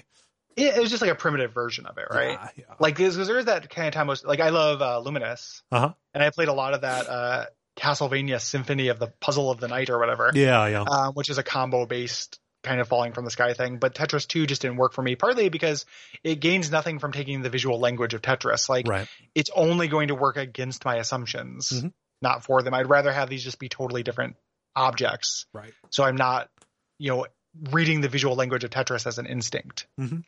Terror instinct. Uh, that comes later. yes. The um, so I actually missed Wild Snake. I don't know Wild Snake. Wild Snake is not show up in actually research. So this popped up in um, that video that I mentioned, you know, other games by Alexei Pajitnov. Uh, Wild Snake is actually really good. Um, if you want to look up a video of it here. So originally for the SNES, but there is a, uh, there, there's a Game Boy version of it as well. Uh, you've got snakes who fall into the well. Uh, they're different colored snakes. And as they fall, you steer them, um, left and right, um, almost a little bit like Snake. Uh, you know, the video, the video game Snake. Um, and so you kind of control the way that they are, um, you know, squiggled through the bottom of the well. Um, uh, like snakes, eliminate snakes like them. So green, a green snake will eliminate a green snake if they touch. Um, Mhm. there are kind of like special snakes that will fall. Um, that do different kinds of eliminations, uh, and you can set up uh, chain reactions with them as well. So it is not strictly the um, uh, uh, gosh Tetris, you, you know, taking things as they come and you, you know, solving it row by row. There's a little bit of like Puyo action, color match action to this, but Mhm. it is uh, it, just, it, it hit a lot of sweet spots for, for me, uh, specifically in terms of like unpredictability and combo. Uh, Mhm. kind of stuff that happen because when you clear blocks, like the snakes will continue in the path that they were facing, so you can like steer, you know, set it up the set up a combo so the snakes are going to steer in a way that is uh that is uh advantageous to you. And I've said Mhm. snake so much that it has lost all meaning. Yeah. Uh, serpent. Yes, There we go. Wild serpent. Pajitnov is uh, credited on this as like a special thanks or as um, the initial concept or what have you, and he's uh, featured on a lot of the marketing kind of stuff. Mhm. But it was developed by Bulletproof and published by Spectrum Holobyte, so the usual suspects. Yeah, it was really just at one point like Pajitnov was hanging out and he's like, "What the snake but Tetris?" And yeah, so like, yes, go with it. yep, You make it. Put my face Yeah, on make it. it. What the sex but Tetris? yeah, I was. I'm, I'm whereas 69 and I'm here to say let's go for it. like, Sextress. yeah, man, Sextress, Sextress is really something. yeah. Um, the uh, so 3D Tetris is a Virtual Boy game. Yes. You know, so if you're looking to complete that collection, uh, and this is what it sounds like. You're filling up a cube with Tetris pieces Mhm. um, in 3D. Um, there's a game from 1989 called Blockout that does this. I think this is cool. Any of Mhm. these kind of 3D variants that are not uh, Tetrisphere, I'm into. Right. um, you know, I can. My mind works very well. There's a the 3D uh, Breakout game that I'm thinking about that is kind of like this, except it's Breakout. Like you move the I- uh, paddle. 3D no. Was that like that? That was initially like a um uh like like a U Force game or something, right? Yes. Yeah, Yeah. Um, I think I've always kind of like that kind of thing. Yeah. Um, and this, this this reminds me of that. Um, I'm into this. Uh, I've never played it because it's on Virtual Boy, and I haven't fucked around with Virtual Boy emulation yet, much Yeah. to my chagrin. Mhm. Um, but yeah, It uh, this is cool. Yeah. Um, Tetris Sphere is incomprehensible. Uh, it is the it's a game of Tetris played on layers around a spheroid shape. Mhm. Um, you can move pieces even once they're set, but only when they're glowing. Um, there is a long tutorial with a tiny little robot with a mortar board Yeah. uh, that I was watching, and I just uh, did not, could not grok it. it. You know, one of the common elements of like Tetris variants that don't work for me is that I find Tetris to be its intuitiveness to be like a huge strength, yes. and I want to be able to sit down and just know it. Yeah. Um, you know, maybe not know all the the later strategies and stuff. Like I sat down and played Tetris 99. I just knew how to play Tetris. I Yeah. did pretty well because I'm okay at Tetris when I first played it. Now it's full of like masters of the game and is unplayable. right. But at the time, you know, I did uh, you know did pretty well with it. Just knowing Tetris without knowing these advanced strategies, I want to be able to know the basic rules. Mhm. You know, just from sitting down and looking at it. Right. Um, can I talk about some Kaizo Tetrises? Yes. The, the, the, the, this makes sense to talk about them here. Um, so there are a couple of different uh, variants that I saw that I ran into. Um, the three of them that I think are interesting to me um, are, and they all experiment with taking away things that are elemental to Tetris, or generally they they, they experiment with that, Mhm. and uh, you know to, to bad effect on purpose. so uh, there is one uh, where there is, uh, or I guess there are four of them I want to talk about. Um, Cambinos, which is a game that gives you multiple levels of uh, polyomino- polyominoes. Okay. So you start off with tetra- tetrids, Tetris pieces, but depending on the challenge, the number of pieces per block can go up or down. oh, geez. So it can, can become a uh, a thing where uh, you know you get a ten piece block or ten block piece, uh, which is impossible to place. Um, but just like you know, Tetris only works if there are four blocks. If you fuck with that, becomes bad. Yep. um, there are variants, these things called Bastet and Hatetris, um, which are Tetris, except they mess with the algorithm and they try to give you the worst piece. Yep. And I think those are really fun. this is really, Like, yeah. I I think those, I kind of those are love great. I kind of Yeah. love Hatetris. Yeah, Hatetris is very fun. Um, getting the worst piece because you at first, you know, it sounds silly on its face, like, oh, like I could I could probably do that. Just give me all the Z pieces, fam. I got this. You know, I could I could no. Sometimes the Z piece is not your worst piece, my friend. Like Yeah. they they will give you. It's pretty amazing how it works. yeah. Um, kind of cute uh, is first person Tetris, Oh yeah. which uh, presents as playing Tetris on your Nintendo, but every time you rotate a piece, the screen rotates as well. Um, so, so, so- so the piece so the piece always looks the same from your perspective. Yes. So the, uh, the the piece looks the same from your perspective, but the the whole screen rotates. So in effect, it is rotating, but your controls change. So like if it rotates to the right, you have to hold right to drop it. Um, it's nauseating I'm sure. uh, to play because if you rapidly spin, the entire screen uh, spins really rapidly, and none of their other rules are changed. so it's still just Tetris. If you could get over the interface thing, you know, it just uh, it just works. Yeah. But then my my favorite variation, that, or the most creative one, I think, are thing vari- various not Tetrises, um, which uh, are Tetrises with physics. And Oh, if you add yeah. physics to Tetris, it doesn't work. Right. It's like, Like- that uh I I never cite NXKCD, but the the vision of Tetris, but the bottom is curved. That, that's a that's actually a game called Hell Tetris. Ooh. Well, As I. It's, I mean, and like the, the caption on that comic is hell. So yeah, that, who knew? Yeah, that that could the comic could have inspired the game. There's a a Newgrounds. You can go to Newgrounds and play Hell Tetris, which is that. Yeah. Um, it also has real physics. um, but real physics means that with things not locking to a grid, uh huh. uh, it's very hard to make lines. Yeah. Um, really, really kind of clever. Mhm. Uh, and just uh, you know, I made some lines. Like I played not Tetris for a decent amount of time. Mhm. Uh, you know, just stay because you know, just staying on top of things, but um, could barely could barely do so. Yeah. Um, real quick too, just because it, it's not a Kaizo, it's an official thing, but it's not in the notes. We should mention um, that Tetris that only came out in Japan that had the uh, biosensor. We should talk about Bio Tetris real quick. Oh, really? I don't know about this. Oh man, Bio Tetris. So uh, it was a game for uh, I want to say it was a GameCube game. Um, I can find out though. I can It, do a 64, 64 is what I see. Yeah. Um, so it was a variant of Tetris, only came out in Japan. Had a uh, it's it's Tetris 64 is the name of the game. Mhm. Um, in America, we got the new Tetris. Uh, this came with the Nintendo 64 biosensor. It's the only game this worked for. It was a little I- thing that clipped onto your ear. I had no idea that they tried the vitality sensor. Yeah, Before. which they keep. You know, every once in a while they trot that out, and no one wants it. Right. Um, so what this you'd have normal you had normal Tetris mode, you had uh, Giga Tetris, which was pretty fun because every once in a while there'd be a giant piece, um, which was later used in a game called Tetris Giant, which was an arcade game Yeah. that if you've never seen a picture of, you have to look at a picture of. That's Like amazing. Yeah. it's amazing. Um, but then Bio Tetris, which is uh, puts a sensor to your ear. And depending on your heart rate, it changes uh, the quality and size of the pieces you get.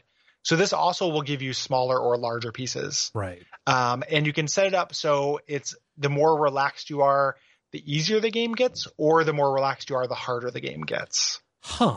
Um, so a lot of people who played it expected it to increase the speed, so they didn't think it worked. And then they actually found out like, no, it's actually changing the piece placement. Yeah, that's I mean, I was I was about to say counterintuitive. There's no intuition to this. Um, It's very it's very weird. yeah, Um, it's actually so it's considered one of the best games to import Hmm. because all of the text is in English. oh yeah, So it's very playable yeah, um, if you if you decide to. And it does uh, at the time it was the best multiplayer tex- Tetris Hmm. available. as, so as opposed to the best multiplayer Texas. Yeah, multiplayer Texas where like everybody plays this little cranium partner. Everything's bigger in Tetris. It's the, it's the world's biggest polycule. Yeehaw! Um, but yeah, bio bio Tetris is very interesting to me Yeah. as a weird d- dead end garbage Tetris. yeah, no, I, I, I'm into that. I had no idea that was a thing. Yep. Yeah. Um, let's get into Tetrises we're actually going to talk about. Yes. Um, gonna have one here at the start, uh, just talking about a notable variant that continues. Uh, this is almost like a Kaizo Tetris thing. um, yeah, yeah. Except people play it. Yes, and it is a big deal in the competitive scene. So Tetris the Grandmaster, uh, this is by a developer named Arika. Remember that name. Um, this is um, a, a Japanese arcade game series. And it is considered to be extremely difficult, specifically because of its very graduated scoring system Mhm. um, and the way that it speeds up. The thing that ends up being a mark of pride or a matter, you know, just a, like a matter for competition is the ultimate uh, version of this, which has near instant drops. And when the pieces hit the bottom, when they lock in, they turn invisible. Yes. And Uh, which is apeshit. you don't win this, you just survive it for two minutes, and it says you are a Tetris Grandmaster. Yeah. Uh, pretty neat. Yeah.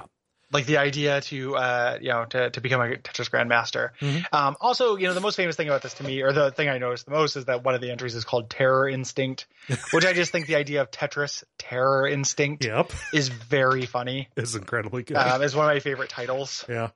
you know? Um, yeah. Um, so you know, I don't have an awful lot of experience with these. I fired up a MAME version of it. Um, it's fun. Uh, didn't necessarily, I think you have to do something to unlock the, the, the terror instinct or whatever that mode is. But yeah, Mhm. um, I like a, I like an arcade Tetris. The Atari one's really fun. Yeah. Yeah. Yeah. Um, let's talk about, uh, so we kind of have Tetrises that we wanted to bring to the table. Yes. Uh, in this specifically. The first one that is my this is my favorite Tetris is Tetris 90 uh, the new Tetris Mhm. came out in 1999. Uh, this was the United States uh, Nintendo 64 Tetris. Yes. Um, and the uh, the two major so this uh, this is the game that introduced the hold function, Mhm. which I, I mentioned. I don't think this makes things too easy. I think it adds a lot of strategy. Yes. Um, you know, choo- you know, do you choose a long piece because those are very useful for score, or do you grab a T block because T blocks are incredibly versatile and can Yeah. fit almost anywhere? Mhm. You know, things like that. Um, so that is part of the canon that was introduced to this game. Um, it also made wall kicks uh, pretty easy Mhm. and rewarded spin moves, Which is cool. You had been able to do T spins as far back um, as the NES Tetris and maybe even before. Mhm. Um, it was, you know, kind of debatable whether or not it was considered cheating, but they were technically possible. Here was them, you know, like this is a Pajitnov endorsed joint. This is the Tetris company looking and saying, all right, let's actually reward this behavior as opposed to just Mhm. kind of letting it happen. Yeah. Um. Uh, this had a uh, four player versus mode, Mhm. which was the mode that I played. So this was the game that was in uh, when I moved out from my parents' house. This I, I've mentioned many times. This is the game that brought down the GPA of the entire house, like by a point on its own. Yeah. Um, because people would skip class because we were playing Tetris um, all together. Um, the biggest thing, though, the thing that I think is actually, I really, you know, this has shown up in a couple other variants, but surprisingly few yeah. Um, this is really really good um, is by adding this side goal where you create four by four blocks of pieces if they are light colored it creates a gold block Mhm. if it is uh, if they're not light colored it creates a silver block Mhm. so if you take uh, you know four uh, uh, what is it like square pieces Mhm. together that'll make a gold block if you take two of the um, l pieces like a j and an l piece Mhm. a square block and then put a long piece over it that'll make a gray block Yeah. these solidify and when you clear lines that have part of them you get a score multiplier Right. um, so what this does is put you under a constant state of giving you a, a motivation to not make the optimal play to keep your board clear Yeah, it is it is tempting you away from maintaining your play level. Yes. Yeah. Um, which I think is, you know, the amount of added friction I want to be, you know, I want in a, in a Tetris anyway. Mhm. But multiplayer, it's super cool because you are going for score. Like the Mhm. person who wins is the person who gets the highest score. Yeah. We have definitely had games happen where the person who lost first ended up still having the highest score Right. because they, you know, tempted fate too many times with gold blocks and then, you know, let their well got out of control hmm died. Other people who were playing it more safely Mhm. still died, you know, maybe 45 seconds, a minute later, Yeah. but did not play the, the meta game as well Yeah.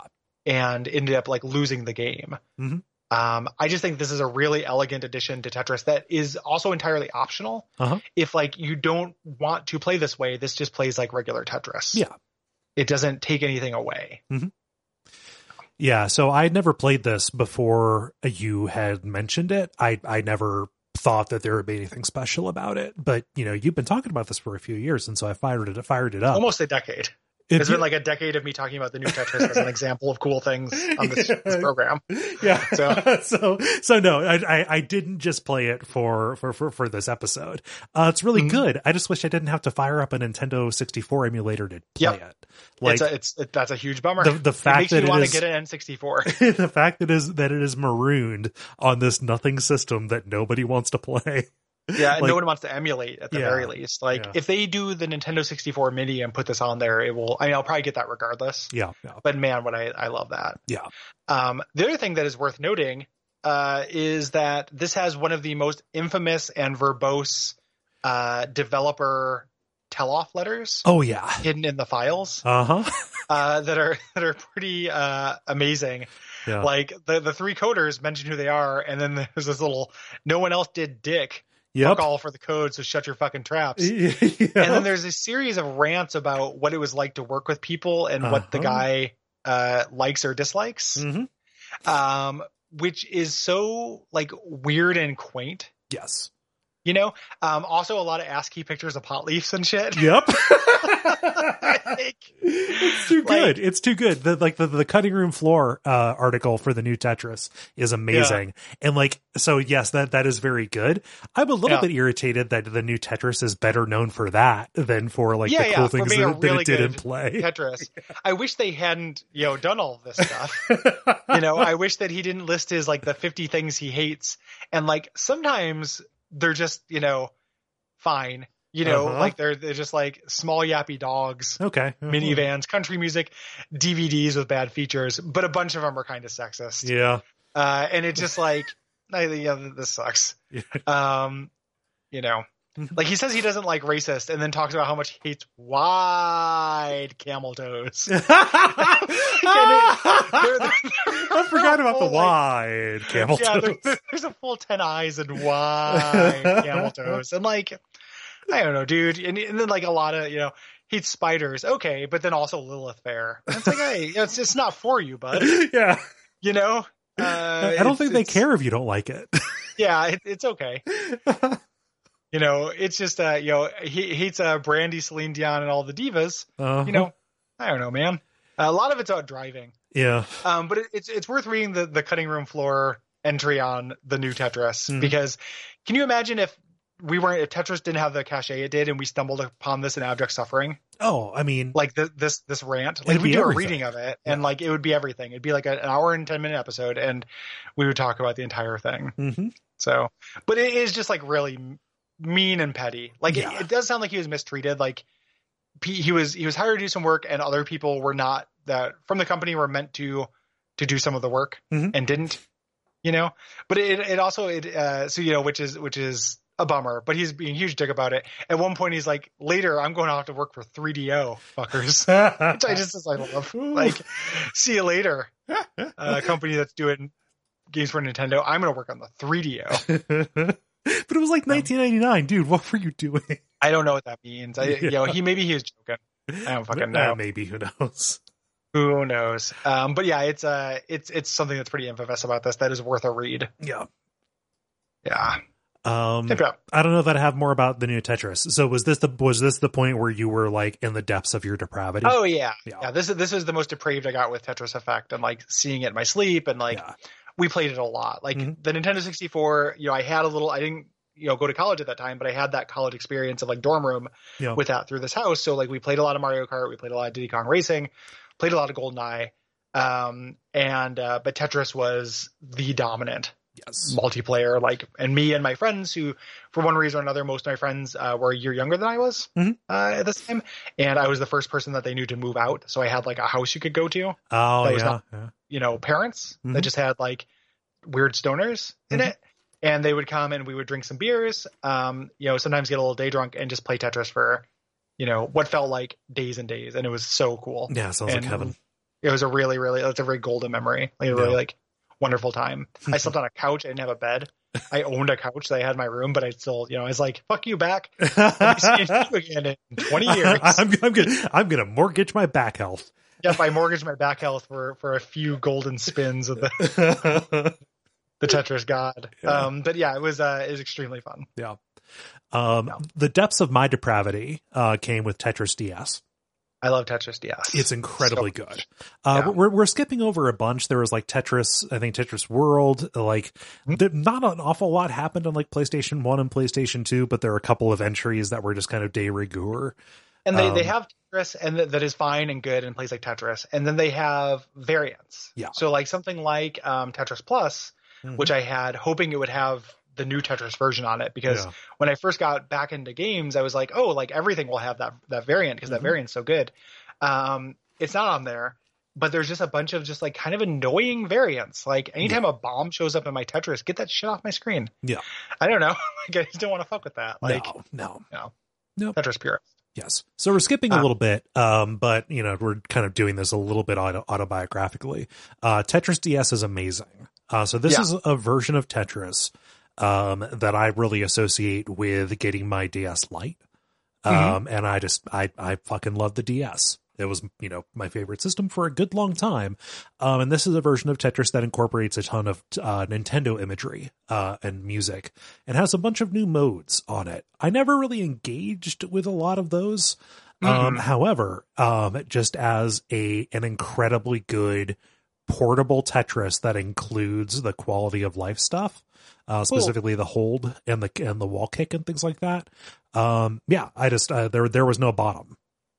Yeah, well, it's not. It's not just that. Like, kind of underselling, or not underselling, but bearing a little bit of the lead, which was having the that basic Tetris with all of the Nintendo iconography. Yes, yeah, which is was just great. uh huh, You know, like that. That is just. I didn't play those variants either, but the main mode, the marathon mode, which I Uh-huh. managed to beat, which gets incredibly hard. uh huh, Um, it's doing 200 lines. It speeds up every 10 lines. Mhm. Um, that happens while a Nintendo game plays in the background. uh huh. So you're seeing in your periphery and Nintendo music plays, Mhm. which are a little bit like dated remixes, but still, you know, good. Yeah, yeah. Um, was really, really fun. I actually tried playing it last night. Uh, just to you know do some last minute Tetrising before the episode, and on my 3ds XL, it made my thumb cramp and I couldn't do it. oh yeah. I got to 170 lines and couldn't beat it. But Yeah. The uh, just really, really a good version of Tetris with a wonderful presentation. Which Mhm. like hold that in your pocket because that's going to come up later. Yeah, yeah. It's it's kind of the the one of the more important things you can add. Weirdly enough. Yes. Yeah. You know, because again, as a perfect game, taking away anything ruins it. Adding anything to it is just fraught. It doesn't mean you can't add anything to it, but you just have to be incredibly judicious. Mhm. And adding music that you already know and love is a safe and good add. Yes. Yeah. Um, and there were like the, the there were some of the additional modes that were pretty good. Um, I spent time with mission mode and puzzle mode, uh, Mhm. specifically. Uh, mission is fun because you're playing regular Tetris, um, and it's themed after Zelda. Uh, but uh, it gives you a task to do that you get more points for. Um, and it will say like, oh, clear two lines with a Z block. So you try and set up uh, uh, accomplishing that um, and then it'll give you something more after that. So it's a little bit like it's a little bit like the new Tetris, you know, persistent goal of the four by four by four blocks, but it's a way for the game to tempt you away from ideal play, Mm-hmm. which I think is good. Yeah. Anytime that happens, it's generally good. Yeah. You know, tempting you away from ideal play is one of the things that a good Tetris variant can do. Yeah.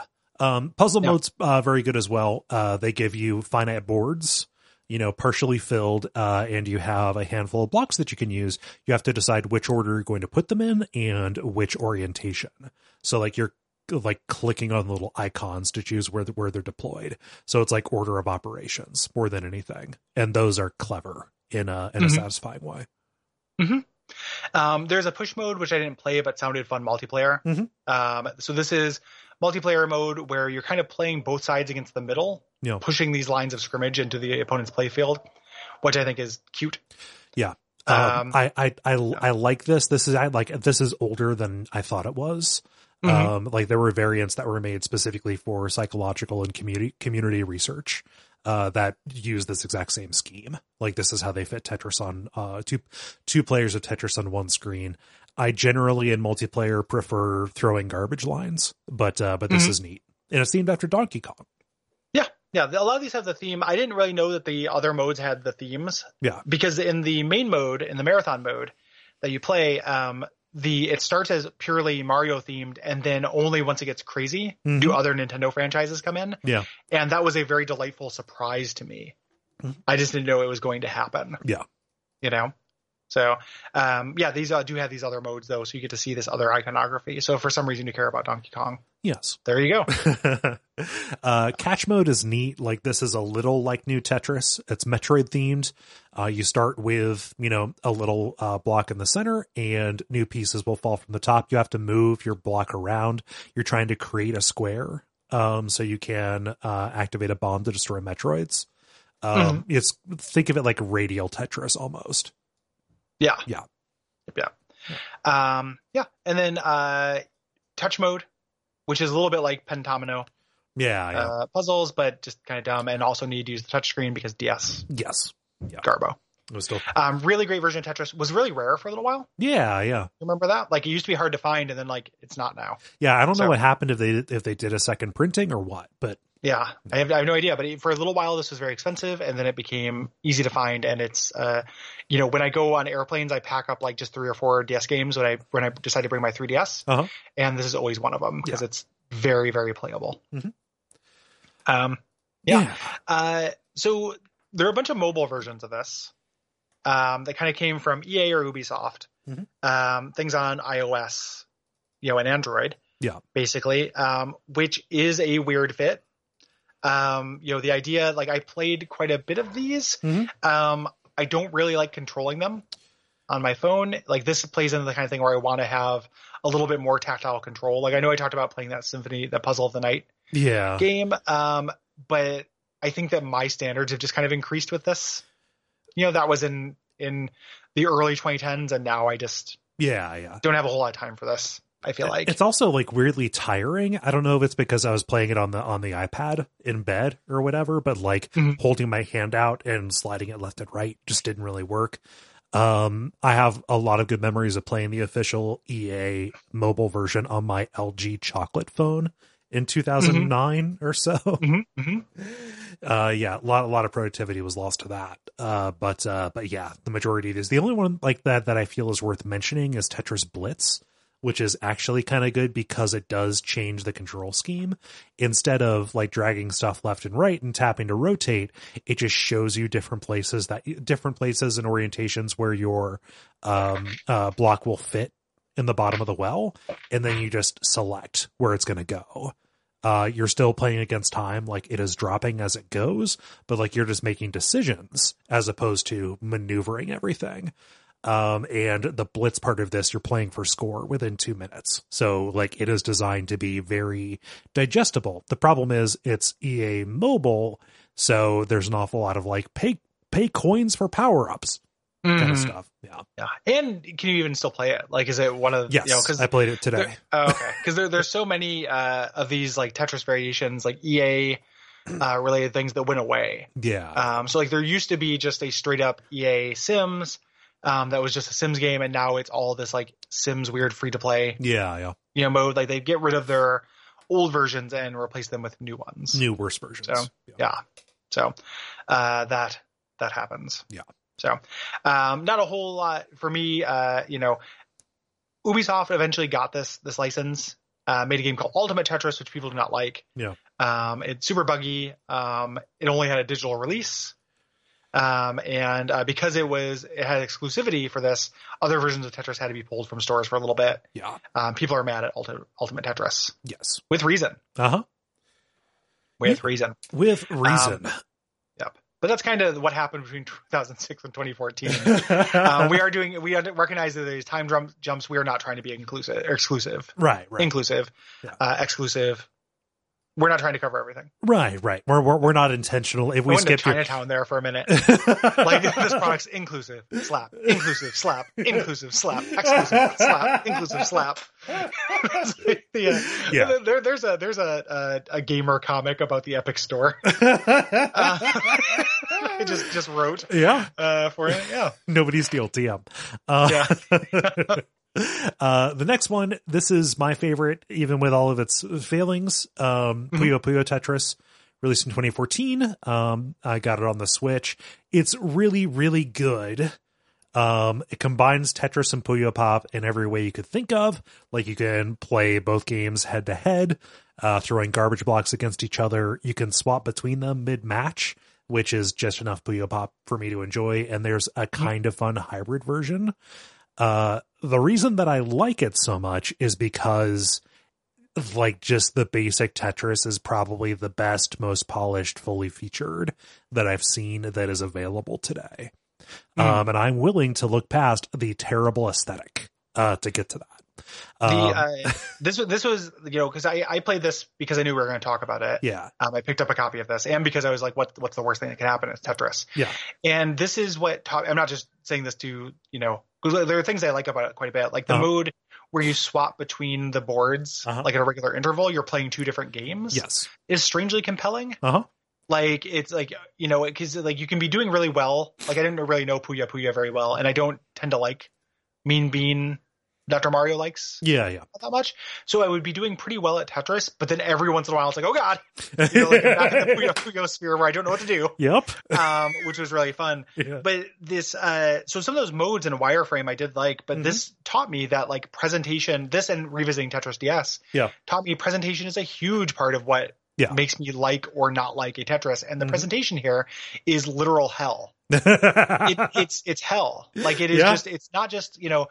I, it's very much a stereotype for me to be like, oh, I animate bullshit. Mhm. It's not like just like normal anime. It's bullshit. especially pungent. It's Uh, very pungent. yeah. Like it's really extreme. yeah, Story mode, 18 different characters to choose from. Like I don't I don't need why am. I choosing characters and like ah ah, ah So, like it's just the the the, very the, offensive the purist in me. the secret way to play this and this is this is how i do it um they include something where like before you even like press start to get to the main menu like there are three buttons you can hit one is puyo puyo the other is tetris and the other is puyo tetris you just Hmm. press that button and it drops you into the game like you still have an anime girl screaming if you get a tetris or whatever but you don't see you you, you don't see the uh the, the There's like no the- story. yeah, there's there, there's no story or anything. It is just a 150 line marathon, um, uh, which for me is about eight minutes of really dependable play, and then I can put it down. Like you don't have to engage with anything except a very very polished Tetris game. Um, that has again all these quality of life features. It's on my Switch, so like I always have it with me. Mhm. Um, and all you have to deal with is somebody shouting "solved" when you when you get a Tetris. Yeah. I, I just I think that like for me, those quality of life features that it has over Tetris DS Mhm. like are not enough. Oh yeah, Like there are quality of life features that has over that that happened in the 12 years that intervened. Yeah. But that solved yelling and like what I'm trading that for is like Nintendo music I already love. yeah, yeah. You know, it's not just it's not just not having the bad thing, it's also having the good thing, Mhm. which I will give away the the quality of life features for personally. yeah. Like Ad- additionally, like I don't always have my DS Lite with me. Sometimes that's Yeah, for sure. drawer. Yeah, Yeah, and I, I get that completely. Yeah. You know, and on on the Switch, like this is probably the best Tetris available on the Switch. Yeah. Um, I have not messed around with Tetris 99 single player mode. You know, we'll talk about that, but that could end up being the case. Yeah. Um, you know, and it, it is like I like Tetris 99. I just think the time has passed for it. Yeah. Um, for me, Mhm. um, we'll get to that soon. yes, Um, so yeah, this is the the the Tetris is good. Yeah. Like in this, it's got it's got a high quality Tetris thing hidden under a bunch of Puyos. yes. And then a bunch of like weird, you know, exaggerated how to draw anime the anime way Yeah. Barnes and yeah. Noble book Mhm. characters. Yeah. It is it is possibly the most I have liked the mechanics of something while despising the aesthetic. Yeah. it's it's yeah, the aesthetic is very rough. Yeah. Um and check it out for yourself. You know, you you might just like Just this. different Fine. different tolerances. totally you know? different tolerances. For Yeah. me, it's not even you know even the Mario ness of Nintendo DS, which I really like because I already Mm-hmm. like that. If if that was just like generic characters and not music that hit any nostalgic thing, Mhm. I would find that a little bit offensive because you know again Tetris purist. Like Yeah. I, I really want you know, and then we're going to talk about something that has a huge aesthetic Yeah. quality to it, but I don't want to have things yelling at me. Yeah. You know, like to me, Tetris is, and this also kind of plays into my general ambivalence in 99, which is the last thing we're going to talk about today, um, is that Tetris is a solitary pursuit for me. Yep. That is, even when it has bumping Nintendo things, is somewhat meditative, Mhm. which is why, you know, the Tetris effect is so important to me. Yes. And, uh, but Puyo, Puyo, I'm happy to have Puyo Puyo for specifically for the, uh, uh, what is it, Switch. Yeah. Just to have a Tetris on there. Mm-hmm. And, and like, and if you know, if you're not looking at the little characters or whatever, it's a really pretty game. You know. Yeah. yeah, the color, the colors and stuff, it looks good. Yeah. You know, Like other it- than any anything with eyes. Yeah. Yeah. Yeah, when something has eyes, it gets eyes. ruined in that. So, Yeah. Uh, I can't stand the potatoes. Yeah. Um, let's talk about uh, Tetris Effect. Yeah. What, what a fucking revelation, Gary. See, this this is one of my favorite games that came out last year. This is so good. Uh, it's like yeah, it was in my like you know top three or so Mhm. last year. Um, so this is a PS4 only game, so a lot of people can't play it. Um, That is because it is uh, makes heavy use is largely uh, used for the PSVR. right. Um, you don't have to play it that way. I've never played it that way. I have. I, re- I recognize the way that is it, it can be it would be better. It's like one of the few things in VR that I think like would be additive Mhm. as as a as a VR skeptic and someone who's also made motion sick by it. Yeah. Um, I don't think I'd be motion sick by this. No. Um, and this was made uh, in part by uh, Tetsuya Mizuguchi, the uh, guy who made Rez, yes. Rez a and Lumines. perpetual, you know, um, request on WAF, Yes. Yeah. Yeah. and, and then Lumines, right? Mhm. Yeah, and, and- yeah. and- yeah, Lu- Lumines. Yeah. So he's got his own, you know, dropping block puzzle game, and he has an awful lot of history uh, making these kind of synesthetic experiences where the mechanic is inextricably tied in with visuals and sound. He had wanted to make uh, a, a Tetris game for a very long time, but the licensing got in the way. The iron just got hot, and he struck, and he managed to get this and make a phenomenal game. Yes. Yeah.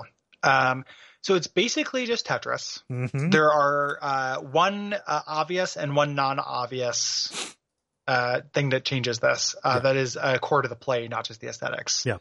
So the the big obvious mechanical addition is the zone meter. Right. Um, when you get enough uh, lines, you get into the zone, and this allows you to freeze time. Um, so this means that lines will not disappear. You still create the lines, Mhm. but they don't go anywhere. Um, uh, if which, you if you clear a line toward the top of your sack, it'll like bump down to the bottom. So like Yeah. it'll, it'll like fill up on the screen. make a little go. bit of room for you there. yeah yeah Um, so the idea is that you use this either to uh, make, you know, give yourself a breather, Mhm. like you made some mistakes, you want to fix them, or to get uh, more than a Tetris. Yeah. To get these new things, these quintresses and sextresses Yes. and you know septuses and Yeah. stuff, septris, uh, up to clearing twenty two lines of the, over the course of one of these. the impositress. yeah, the impositress. Yeah. Um, so this is again playing with that. Uh, this reminds me most of a little bit of like Rockstar's Star Meter. Yeah, Or, that- I, uh, I'm happy you made Star that Meter? comparison because I was going to do Yeah. that. Yeah, you know where it's it's both to uh you know if you're just trying to get through a hard thing putting on Mhm. star meter makes it very hard to fail Yeah. because you get enough points for every note you do hit to keep you going but if you're doing really well you can put on star meter to maximize your score as well Yeah. and this presents that same kind of risk and reward Mhm. uh, a very interesting trade off that I will always welcome in games. yep uh love it Yeah. the bigger thing to me that isn't advertised that i just like cannot get over how much it adds to the play Mm-hmm. is variable pace within a board Yeah, um, having something uh, it's not just like things start slow and get hectic like uh-huh. some things start hectic and then calm down and then get hectic again Yeah. and not always more hectic sometimes less hectic than it initially was Mhm. there is varied pacing uh, in these boards of tetris in a way that is constantly kind of adjusting your personal tension Yes. meter Yep. And, Uh, and it, it, it- it is taking you along with the pace and energy of the music um, yeah, in a the- the- I mean, mechanical the, music way. is yeah, the music is not. So this is yeah, the music is not to be understated in this, right? Like in any way, shape, or form, and Mm-hmm. Right. plays in it in a lot of non gameplay ways. Yeah. This specifically, in addition to all of the aesthetic things that make this like to me the most like synes- synesthetic game I've ever played. Yeah.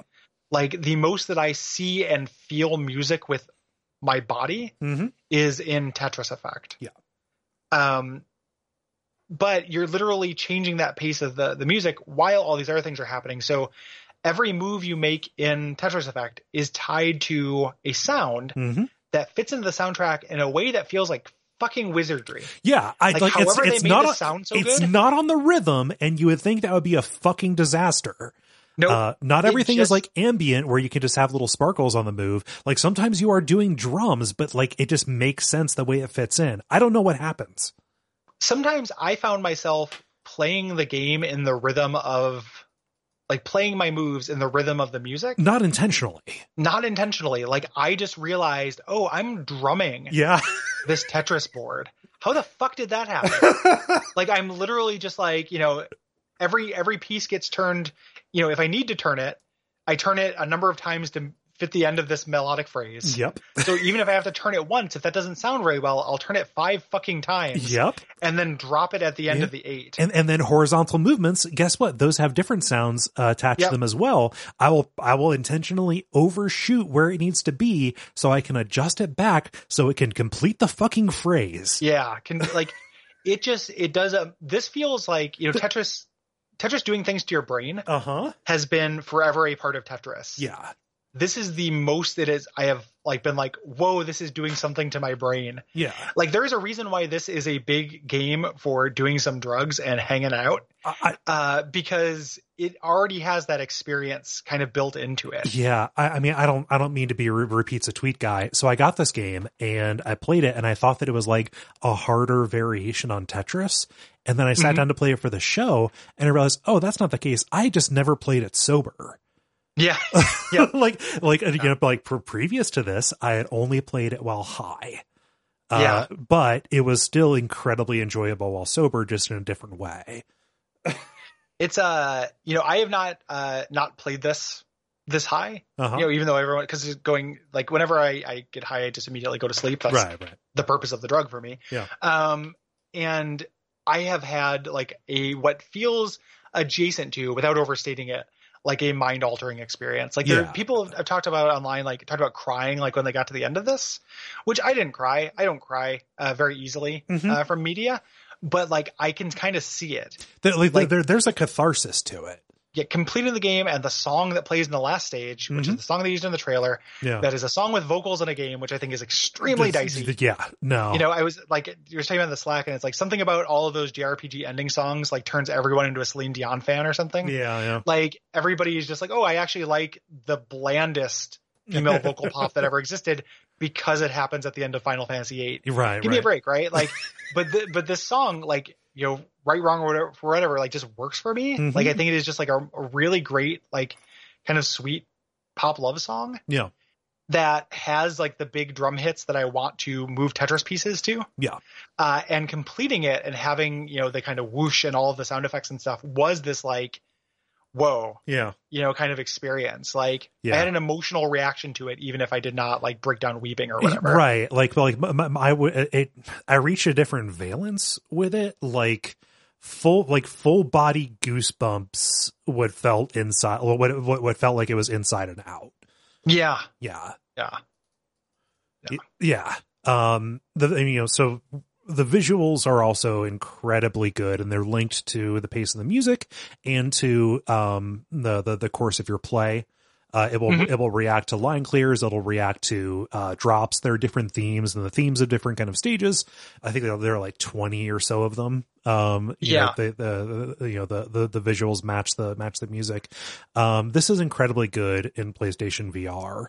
Um, and, you know, and for me, it is the uh, kind of the ideal the ideal game for that because no matter what, you are still focusing on a Tetris board that is right in front of you all of the interest is happening in the periphery and around it. Um, Mhm. and as you turn your head, like the Tetris board kind of always stays there, but like, you know, you're kind of seeing this exploding light show to the side and behind you. Um, Yeah. and when you clear a board, when you pass a stage, you are rushing down this black hole star tunnel to get to the next one as the new world builds around you in a way Mhm. that, you know, I, f- I feel like if I talk about this the way I feel about it, it sounds like marketing copy, but it is Totally. the most Yeah. immersed I've felt in a game. Um, you know, pr- pr- probably ever. For something that is entirely abstract. yes. You know, like you're, you're seeing like representations of things. Like they'll be like themes for the levels that are real things that are not abstracted. yeah. But it still ends up being incredibly immersive, even though you're just doing Tetris, like you're Uh-huh. moving Tetris pieces. Yeah. Really phenomenal. Like there's a thing, um, there's a game we, me and Will talked about on a Patreon bonus episode called Ape Out, Mhm. which is kind of like Hotline Miami with Melee That and is- everything is I fucking love. Ape Out. It's so good. I didn't know you guys did a uh, did an ep on that. I I, wa- I want to love Ape Out more than I do. Yeah. I love Ape Out. I thought it was really fun. It didn't keep my attention as long as maybe it could. Yep. Um, but it does that. I was going to mention the, the the music trick it does. Yeah, yeah. By tying every uh everything you do in that to a jazz drum. Yes. So when you're playing, you're playing a jazz jazz drum solo. Mhm. There's a stage in Tetris Effect that does it with jazz piano. Yep. And if you don't think that's harder to make sound good, you don't know enough about music. you don't. Uh, and it is way harder to make that sound good, and it sounds awesome. yeah, I was I was playing this. I was like, oh, they managed to get me to like groove out to anything can happen jazz. Yeah, exactly. And it just by making me control it Yeah, in this way that's very intuitive, like yeah. Uh, super, super fucking good. And Ape Out's good. Like I'm not trying to like bury Ape Out. I just like I No, liked it, no. and I, I felt like uh, you know it was good for the time I spent with it. Yeah, yeah. I like it. It was Um, it was a really good like three hours of game for me. Like that. That's how yeah. long it took for the uh for for the um dre- the drum the drum charm to to to wear off on me. Yeah. So so the, those individual level themes like. You know, not not each of them knocks it out of the park. They broadly fall like you know there there are some that are just in categories where like oh this is aquatic theme and they're going to be star mermaids that swim around. Yeah. You know, Yeah. um, I tend to prefer any of them that are like mechanical. Um, Mhm, so yeah. like the the one with the uh, the windmills, I think is one of my favorite, or Orbit, where you're in kind of the uh, uh, where you're in space, and some of the music cues are like little bits of uh, astronaut chatter over radios and things. That's really Um, great. Yeah. Um, but yeah, so they, you know, uh, some of them are pretty similar. Like there's a lot of like, oh, this is like travel drums, and that's fine.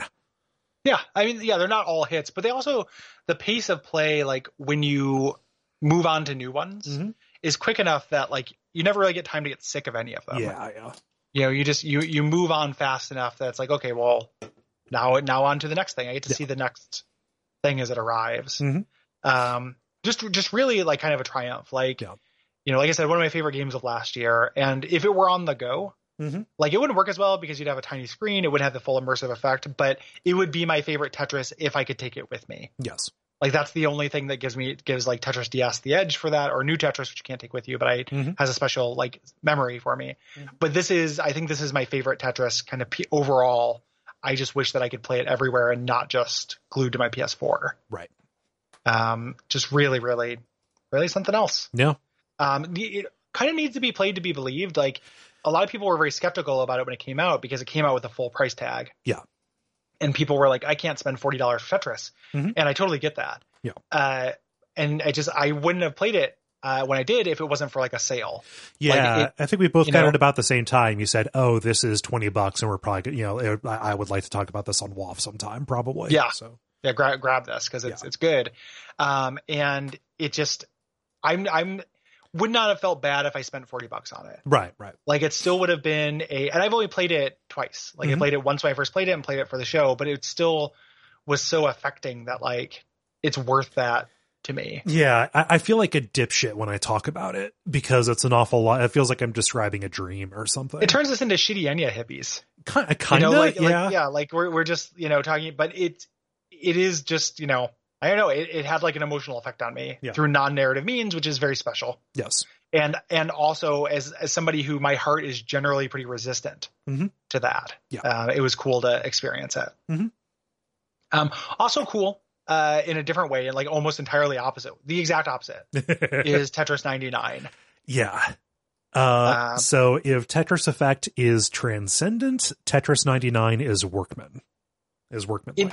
Yeah, in, in a lot of ways, but it's also like the idea is very. I, I would say it's more like Tetris Effect is like this moving, cathartic, emotional experience, Yeah. and Tetris 99 is this cutthroat, Yeah. Yeah. intense, throat slitting experience that you, that you have. Um, Um, so I thought it was a joke when they announced it. When I saw the Yeah. when, when I saw the headline, because you know that is uh, you know tw- 2018, 2019, easiest joke in real. the world. Uh, yes, nothing Yeah. is real, but also easiest joke in the world is so and so is a battle royale game now.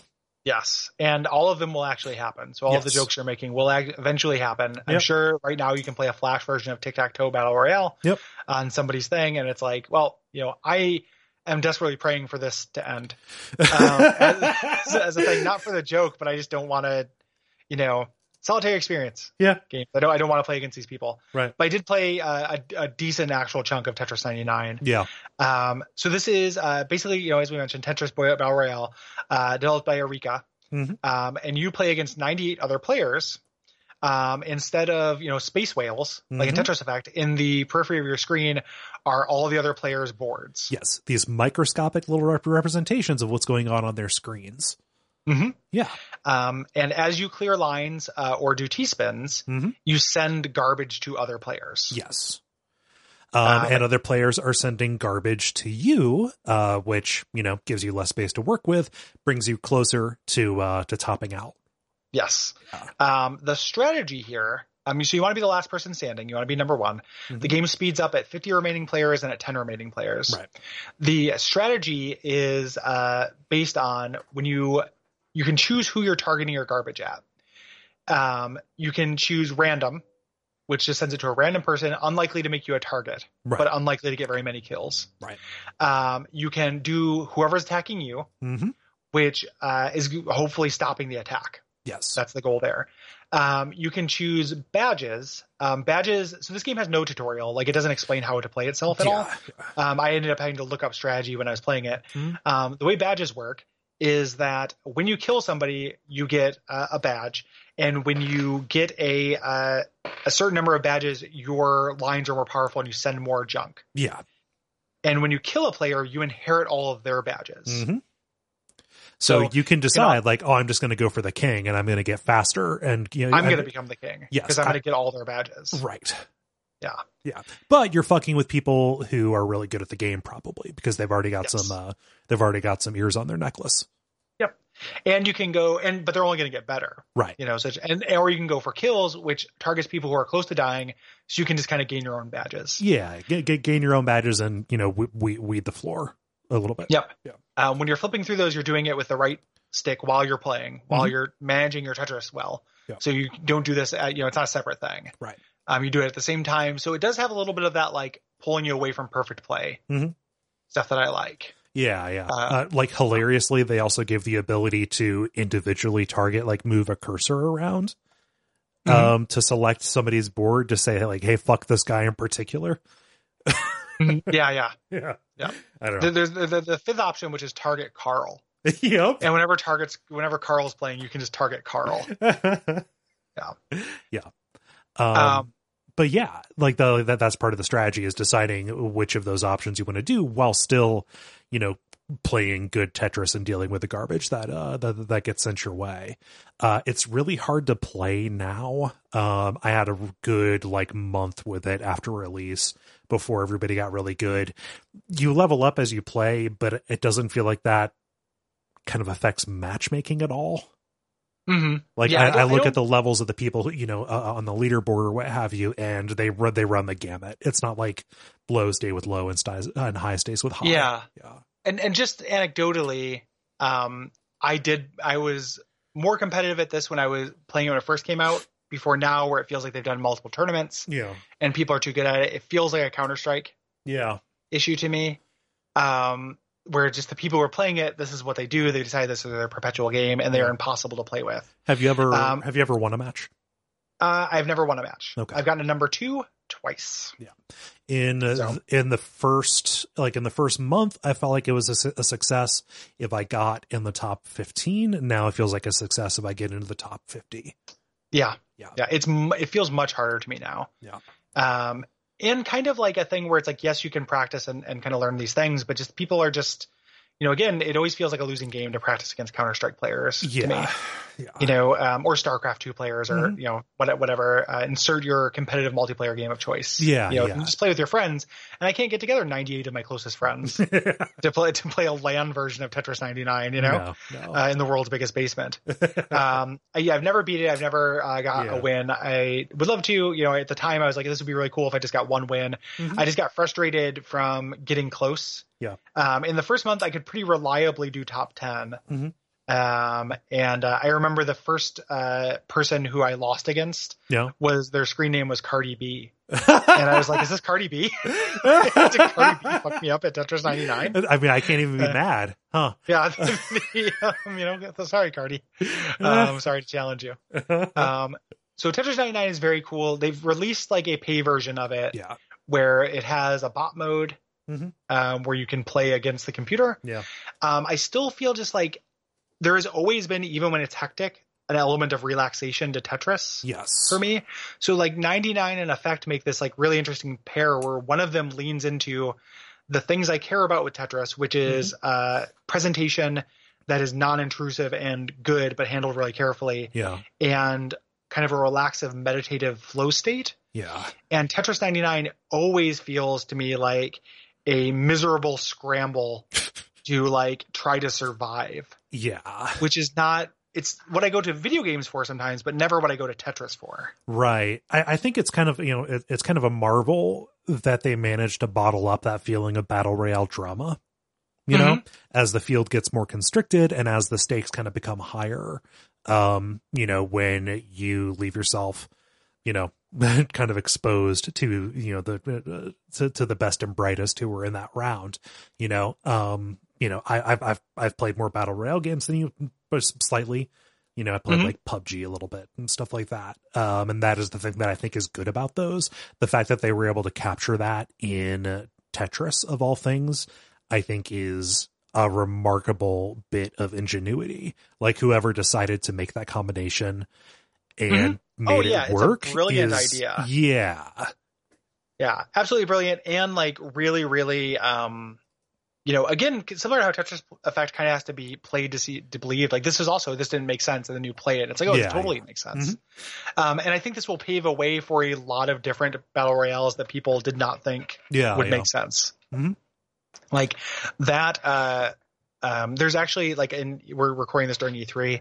Yeah. Um, Devolver's putting out a thing that looks like Human Fall Flat Battle Royale, basically. um, which like I was like, I, I watched it. It's like, oh, this is the most Will Hughes game I've ever seen in my life. like this com- combines his you know predilection for competitive play uh huh. and his love for big dumb doughy people doing things foolishly uh, in a way that is like kind of amazing. Yeah. And and like it's this this formula. Like I said, when I'm saying I'm praying for it to go away, it's because I don't like playing competitive games. Right. You don't want it to Um, replace a version of something else that Yeah. you enjoy. I don't want Arkane. You know, they're put, making another single player game, but I don't want them the next thing they do to be Dishonored. You know, battle Yeah, royale. yeah, I don't want Prey battle Mhm. battle royale. I want to be able to play these games by myself. Yeah. Um, but I d- am really impressed with that creativity, and I think this did really like pave the way for. Yeah, you can do anything like yeah, really. just be more, more experimentation. Um, Yeah. you know, when it felt like you know, just in, X number of first person or third person battle royale games, those just feel incredibly safe and kind of samey. Yes. It's good that somebody with deep pockets, Nintendo, decided to take a chance and experiment and show that like, oh, like like the water's fine. Like come in and you know have some new ideas. It's good. hmm Yeah. Yeah. Uh, you know, it's it, it- it's a brilliant idea. It's not enough to replace the thing that I want to play Tetris for. You know, I think we're both really similar in that regard. I I want it for 10 minutes of meditative focus Yes. and then to put it down. Yep. Yeah. Uh, and that's that's what that's not Tetris, but that's what we're going to say about Tetris. Yes.